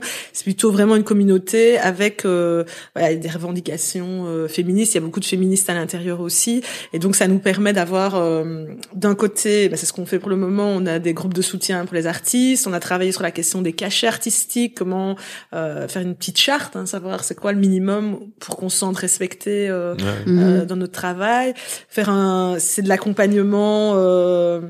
Euh, voilà pour la négociation de contrats etc c'est des choses très la com etc mais qui font partie du métier euh, artistique. Et puis l'autre partie elle est liée à l'éducation permanente donc c'est nos ateliers. Et là donc il y a effectivement le coaching scénique l'écriture mais c'est aussi un moment où euh, on déconstruit les stéréotypes. Donc c'est à dire que nous ce qu'on s'est dit c'est que l'espace scénique c'était la prolongation de l'espace sociétal et qu'il n'y avait pas une à un moment donné ligne de fracture. Et parce que nos copines avaient l'air de dire ouais mais non là on est comédien ou comédienne, c'est la même chose, slammer, slameuse, c'est la même chose, là, dans cet espace scénique. Et puis voilà, nous, on, comme on venait de la scène militante et pas de la scène artistique, on, leur a redit, mais en fait, il y a quand même des, des, choses auxquelles il faut réfléchir. En slam, on dit tout qui a écrit un texte monte sur scène. Oui, mais moi, quand je regarde la scène, en tout cas en 2015, quand je regarde la scène, il y a vraiment moins de femmes que dans un concours, mm-hmm. encore euh, encore moins. Or, les concours, c'est là, comme je t'avais déjà dit tout à l'heure, qu'il y a, il y a des éditeurs, etc. C'est aussi un endroit où tu peux te professionnaliser. Donc si elles y vont pas, elles perdent aussi cette occasion de se professionnaliser. Moi je disais c'est pas une question individuelle, oui parce qu'à titre individuel, il y a des femmes puissantes qui montent euh, sur scène, mais c'est une question de d'élargir euh, la base aussi. Et euh, voilà, si les événements sont organisés fort tard en soirée, ben il faut être à l'aise avec mmh. la nuit, il faut être à l'aise. Est-ce que tu as des déplacements, une possibilité de rentrer chez toi mmh, aussi en toute sécurité? Nous, moi, tu vois, j'ai 42 ans, donc ça, ça posait la question euh, les, les, mères célibataires avec des enfants, ben, comment tu fais pour aller à une scène slam? Voilà, mes, mes camarades hommes, je disais, ben oui, ta femme garde tes gosses, donc ok, t'es là, mais je veux dire, euh, euh, comment est-ce qu'on fait pour être là? Et puis on a travaillé aussi, pour moi, je trouve que c'est ce qui a mis notre déclic absolu, c'est sur la question de la réception du texte, c'est-à-dire la compréhension que euh, on fait le même texte, nous deux, si on fait le même texte, imagine un texte très puissant, très politique, très engagé, on va devoir physiquement l'incarner. Donc nous on appelle ça la sale gueule, c'est-à-dire que voilà, il faut grimacer, il faut être il faut être dedans, mais que si toi tu toi tu on va dire de toi comme t'es un homme, il envoie la sauce, il déchire, il arrache, il tabasse, le ah mec il est là, il est puissant, etc. Moi si je viens comme ça avec un truc comme ça, très comme ça, ben c'est une folle, une hystérique, une féminine, je sais pas. Donc il y a eu un travail. Elle est pas très féminine. Voilà, voilà exactement. Et le travail, c'est ça, je trouve que notre force, c'est ça, c'est d'avoir à un moment donné travaillé ça. D'abord la question de la légitimité, c'est-à-dire écoutez, si on est 20 ici à, se poser cette question de la légitimité, ben, c'est parce qu'il y a des facteurs qui font que mhm. euh, si tu as plus d'hommes dans la salle et que tu fais un texte sur MeToo, tu vas voir ce qui se passe dans le non-verbal, encore, machin, mhm. etc. Donc en fait, toi, à ton endroit de parole, euh, t'es pas paranoïaque. Hein. En fait, tu sens, ton corps sent que la réception du texte, il y a quelque chose. C'est pas la même chose si tu vas dire ton texte à la maison arc-en-ciel ou si tu dis ton texte à un autre endroit. Donc on a travaillé ça et euh, on a travaillé, voilà. Et à partir de là, je trouve que ça nous a donné collectivement euh, de la puissance. Tu sens que les, les filles là qui sont, elles sont badass. On s'est associé au cabaret, donc mhm. ça nous a permis aussi aussi, euh, tu sais, en slam, c'est fort, euh, micro derrière le micro, comme Grand Corps Malade, en fait. Mais sauf que lui, il a une béquille. Donc lui, ça justifie qu'il bouge pas. Et nous, on est comme si on était statique derrière le truc. Et là, le fait d'aller chercher d'autres disciplines, boum, tu sors le micro déjà. Tu peux faire un mmh. tour de scène comme les rappeurs. Mais ça, ça va être une, une énergie rap que les slameuses n'avaient pas forcément. Euh, ça a fait du bien aussi au parce que tu sens que pour le moment il y a une gentrification du milieu slam. Ça veut dire que comme il y a peu d'espace il y a beaucoup de comédiens de comédiennes qui viennent dans, dans le slam ah euh, qui ont envie d'écrire leurs propres textes qui viennent. Et donc c'est plus tellement des tu sais des premières scènes des gens qui ont, qui n'ont aucun contact avec la scène, qui ont juste envie de, de dire, euh, faire un cri du cœur. C'est de moins en moins ça le slam. C'est de plus en plus des gens qui ont déjà fait des écoles, qui sont déjà à l'aise avec la scène, mais qui par ailleurs sont féministes. Donc du coup, c'est un bel espace de parole pour elles. Mais donc les textes arrivent très puissants dès le départ. Alors qu'avant, il y avait beaucoup, tu sais, de gens euh, qui tremblaient, qui étaient vraiment. Et maintenant, quand tu vas à une scène slam, euh, si c'est vraiment la première fois que tu viens dans un truc, il faut quand même être. Donc voilà, on doit faire gaffe aussi à mm. ça. Donc c'est comme si maintenant on récoltait ce qu'on a semé, c'est-à-dire que tout un moment, il y avait moins de femmes, par exemple, euh, moins de personnes racisées, moins, moins, moins, et que grâce, je pense, ce levier-là des ateliers, euh, parce que les hommes, c'est comme s'ils n'avaient pas, besoin de ce, passage par les ateliers, boum, tu montes sur scène direct. Je crois qu'on a modifié largement euh, voilà la base, etc. Et maintenant, on est dans une autre phase où on doit faire gaffe, refaire gaffe, encore plus faire gaffe de nouveau. Attention entre soi, attention, mm-hmm. qui vient prendre la parole à cet endroit-là, qui ose prendre la parole à cet endroit-là, parce que il y a de nouveau les trucs de classe, les trucs de. En parlant du slam, tu avais dit et ou écrit. Ce qu'on applaudit, c'est le courage à avoir dit un texte. Ouais. Ça m'avait assez marqué et du coup, euh, oui, si euh, si une scène slam est en fait un outil pour présenter un, texte, bah ça c'est le il y a plus tellement cette notion de courage de braver un truc euh, si ah on est déjà ouais je vois. Si on est déjà aguerri si, on est, si on vient déjà de la scène ouais. Ouais. Alors de nouveau il y a de la place je pense euh, vraiment pour tout le monde. Et ce qui est bien c'est qu'aussi le il y a d'autres endroits où on fait du slam que dans les scènes slam. Il y a plein de milieux militants il y a des squats il y a des, des, des soirées euh, dans des associations en fait. Et là dans les associations et nous on a dû un peu batailler pour faire valoir ça. C'est-à-dire que tu as senti j'ai senti moi dans le milieu slam. Moi je venais pas de ce milieu. Donc en fait, de nouveau, j'ai pas, moi je m'en fous, hein, les guéguerres, euh, enfin tu vois, des gens qui sont dans la place depuis très longtemps mhm. et qui ont l'impression que il y a un truc qui s'amène là, et que ça, donc du oui, coup, le côté un peu vieux con du coup. Ouais, il y a des euh, réactions un peu euh, bizarres. Enfin tu vois, nous avec El Slam, on, on, on fait pas, déjà on, de toute façon en Belgique francophone, enfin dans certains par exemple à la zone où il n'y a pas le système, parce que normalement le slam, c'est slam de poésie, c'est un tournoi, il y a des points et tout, hein, mm-hmm. le, public met des points, même si c'est bon enfant, mais enfin voilà, mm-hmm. il faut quand même questionner le fait de ce que ça fait d'avoir, même si c'est un peu école des fans, mm. il y a quand même quelque chose, euh, voilà, donc on est dans des lieux où il y en a pas, mais normalement c'est un tournoi. Enfin voilà, nous on a tout ça est, est ôté, c'est ouvert, c'est micro ouvert, mais ce fait qu'avec El Slam, c'est plutôt des restitutions d'ateliers en fait. Mhm. C'est parce que comme le dispositif est politique, nous c'est vraiment un espace où on se dit il faut pas que les gens, euh, que les femmes et les gens, les hommes aussi, parce que c'est aussi ouvert aux hommes, c'est mixte. Il faut pas que ce soit un endroit où tu sors de là, euh, finalement t'oses pas dire ton texte, ou finalement t'es impressionné, etc. Donc c'est vraiment ce groupe-là qui a travaillé ensemble pendant cinq six ateliers qui a ce moment-là pour lui. Et donc par exemple ça, on a été attaqué. Nous, on n'est pas repris. On a, euh, on n'est pas repris. Il y a hum, un gars qui faisait une liste avec tous les endroits, les, micros mhm. ouverts, etc., qui jusqu'à ce jour refuse de nous intégrer dans cette liste. Donc nous conteste le fait qu'on fasse du slam parce que c'est pas un micro ouvert. Donc après ce qu'on a dit, ben oui, après ces femmes-là, après les 15 personnes qui vont passer, on ouvre la scène. S'il y a deux, trois personnes qui veulent redire leur texte, ok. Mais pour nous, c'est facultatif parce que c'est leur moment à elles. Mhm. Il y a assez de scènes de slam que pour euh, que tu veux absolument venir là, t'inscrire en premier lieu et venir. Euh, enfin, enfin, moi, c'est un truc. Euh, ah, encore ces hommes à qui qu'on pouvait, qu'on a dit qu'ils pouvaient pas venir et qui se mettent à chialer. oui, c'est sont chiants. Et donc, il y, a un type, il veut pas vous mettre dans la liste des. Ouais, voilà. Mais bon, ça lui appartient. Hein, nous, on, ça me fait rire. Donc, euh... Ben, on ne mettra pas le lien. De on ne mettra pas le lien de sa liste. Donc euh, voilà. Mais je trouve que là, on a, pour moi, c'est euh, justement, on parlait de questions de sens. J'ai des fois des fatigues, c'est-à-dire je me dis ouf, le fait de ne pas avoir créé un collectif d'artistes au départ, parce que moi j'étais la seule. Mm il y a le revers, c'est qu'en fait, tu as l'impression que tu es la locomotive. Si mm. tu veux, le carnet d'adresse, c'est moi qui l'ai. Le, le, lien avec vraiment les, les slameuses à l'international. Donc voilà, si on doit appeler euh, pour une programmation, donc tu sens... Et moi, c'est un truc, voilà, j'ai failli sortir plein de fois. Donc tu sors. Après, quand tu regardes le rapport d'activité, tu dis ouais, c'est quand même on a fait du bon boulot, etc. Mais euh, voilà, donc il faut aussi là, mais à, la fois, donc tu as l'impression des fois que c'est fatigant, et à la fois, pour moi, c'est chaque fois ce qui réinjecte du sens. Parce que chaque fois revoir les personnes, soit qui viennent sur scène pour la première fois, ou les personnes qui ont, à partir de l'atelier, ont nourri leur propre pratique ailleurs, euh, ou pour des questions voilà, de, catharsis. Donc là, c'est des personnes qui mhm. viennent euh, pour se faire du bien, pour aller mieux, etc. Euh, voilà, ça a créé une communauté. Euh, et ça, je trouve ça, voilà. Là, je me sens, tu sais, des fois on dit, qu'est-ce que tu as comme mission? Et je me dis, ah ouais, là, c'est, le truc, il est, c'est bien, là, je suis content, je suis fière de, de, de ce projet-là, euh, euh, ouais. Cool. Et euh, bah, on arrive tout doucement à la fin de l'épisode et comme d'habitude, on a euh, les petites recommandations. On en a tous là, on a tous des, on a tous des recommandations? Yes. On avait tous bien préparé l'épisode, on a tous Exactement, on est vraiment des bons élèves.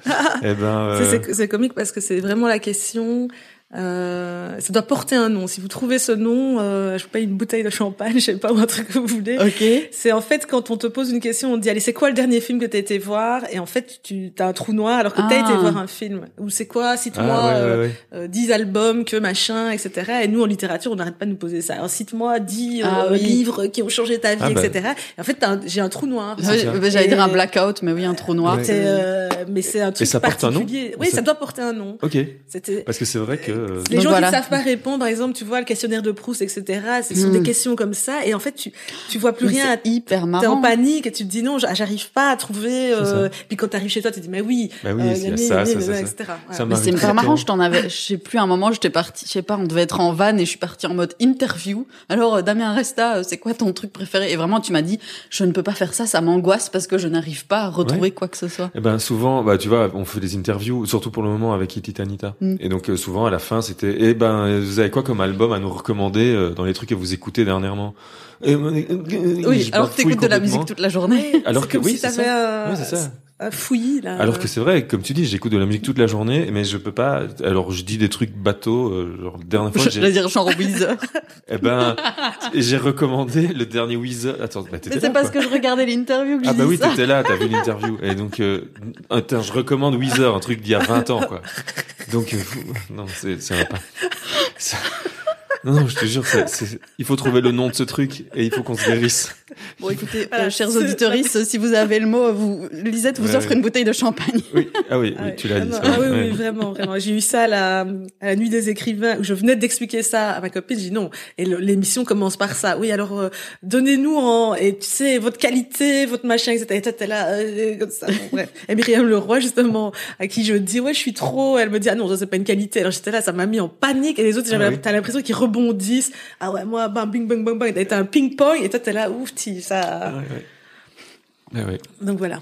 C'est ça. Donc c'est vrai qu'il y en a qui vont avec euh, des petites listes, des petits. Euh, oui, c'est ça, ou qui préparent en fait simplement. Maintenant que je sais, en fait, je sais que cette question-là, elle vient tout le temps, donc je devrais préparer une petite liste de cinq albums préférés, comme ça, je, je pioche dedans, quoi.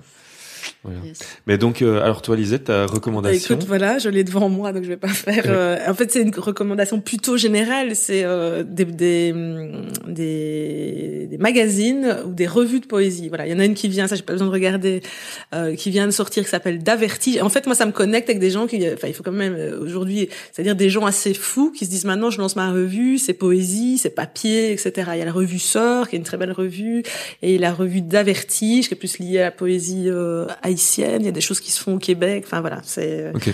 Euh, D'accord. Revue de poésie, on a plein. Eh ben, qui naissent pour le moment. Ouais, ouais, c'est ça. Ben, je, donc, vu qu'il y en a plein, bah, tu me donneras tous les liens et on, on les mettra. Il y en a quatre. Oui, je t'en donnerai trois, quatre. Trois, quatre. eh ben, on mettra une liste euh, non exhaustive, ouais, de trois ou quatre. Ok, super, merci.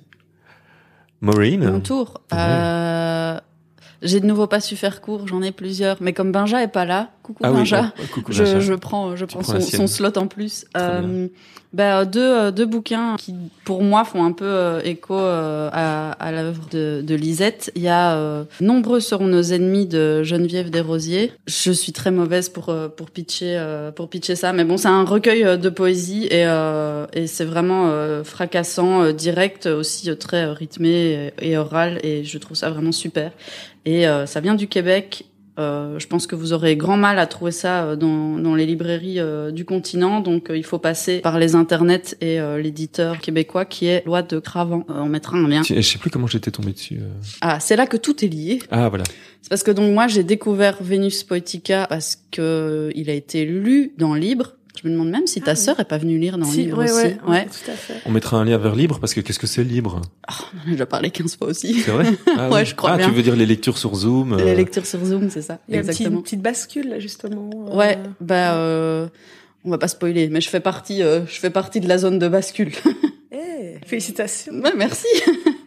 Et euh, donc, donc voilà, c'est comme ça que parce que du coup, il y a quand même le côté pratique du fait que ce soit sur Zoom, c'est que euh, eh ben on a aussi des lecteurs et lectrices de un peu partout dans la francophonie et donc notamment euh, au Québec. Et donc c'est une personne du Québec qui euh, nous a fait découvrir cet ouvrage qui est vraiment incroyable. Et donc du coup je pense que l'éditeur là-bas il a pas dû comprendre. Il a dû recevoir une vingtaine de commandes d'un coup alors que ce livre plus personne n'en parle depuis un petit moment. Mais bref voilà.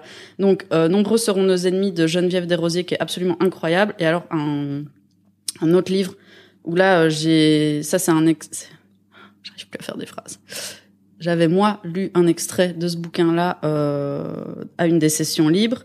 Et euh, ça s'appelle Les Chevals Morts, c'est de Antoine Mouton. Et en fait, je pense que c'est aussi, c'est d'abord un texte oral qui a été euh, remis euh, par écrit euh, dans, dans ce bouquin.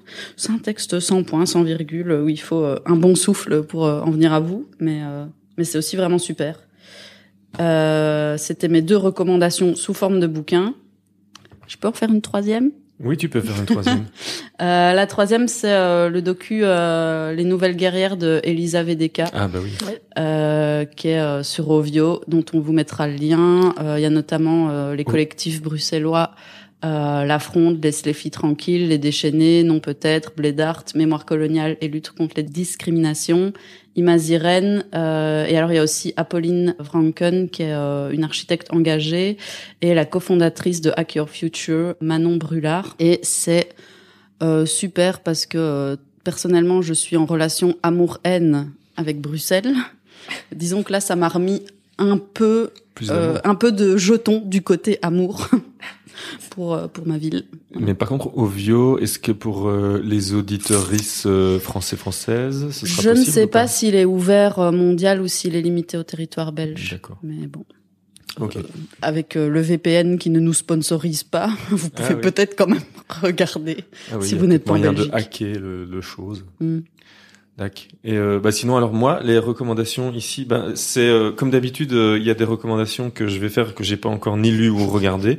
Donc là en l'occurrence c'est parce que je l'ai acheté il y a pas longtemps mais donc le dernier bouquin de Kai Tempest On Connection qui est en anglais en plus et donc je, je je lis un livre en anglais un livre sur trois. Donc là pour le moment je suis dans mes deux livres en, en français donc c'est le prochain livre anglais que je lis.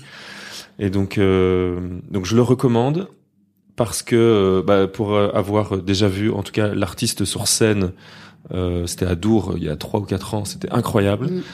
et donc et je suppose que à la lecture du bouquin ça va l'être tout autant. Et donc je, plusieurs extraits de, de ces autres bouquins qui ont été lus dans le livre aussi et c'est pareil ça tabasse c'est super. Ça. En tout, donc, donc, en tout cas, je me le recommande déjà à moi puisque je vais le lire.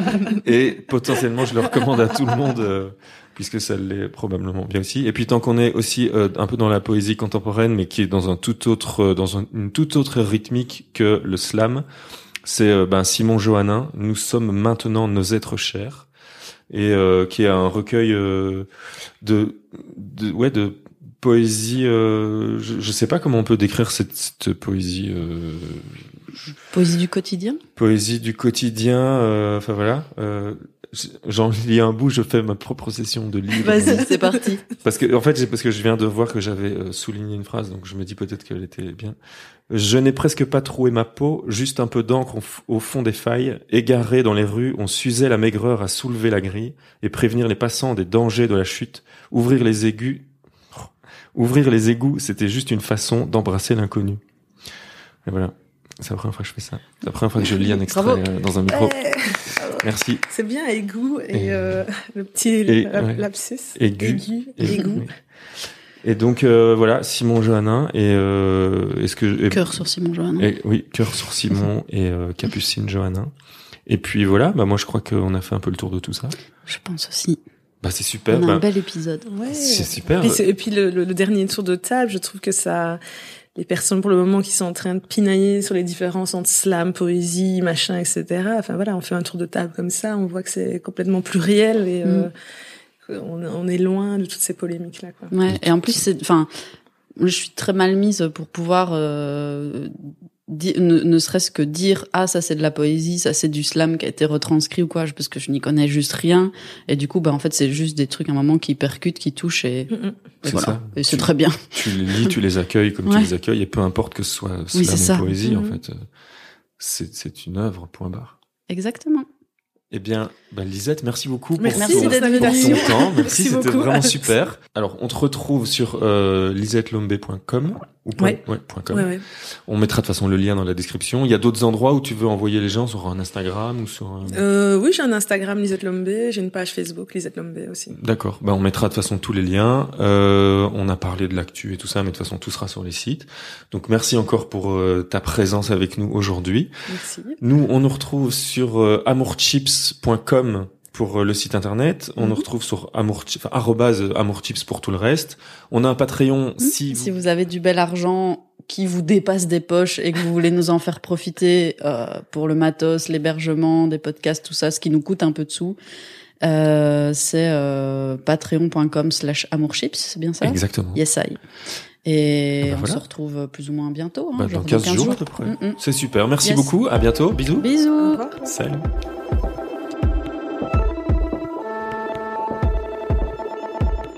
Et voilà, vous venez d'écouter Amour, Gloire et Chips. Cet épisode a été enregistré et produit par l'équipe Amour Média, Benjamin, Maureen et moi-même, Damien.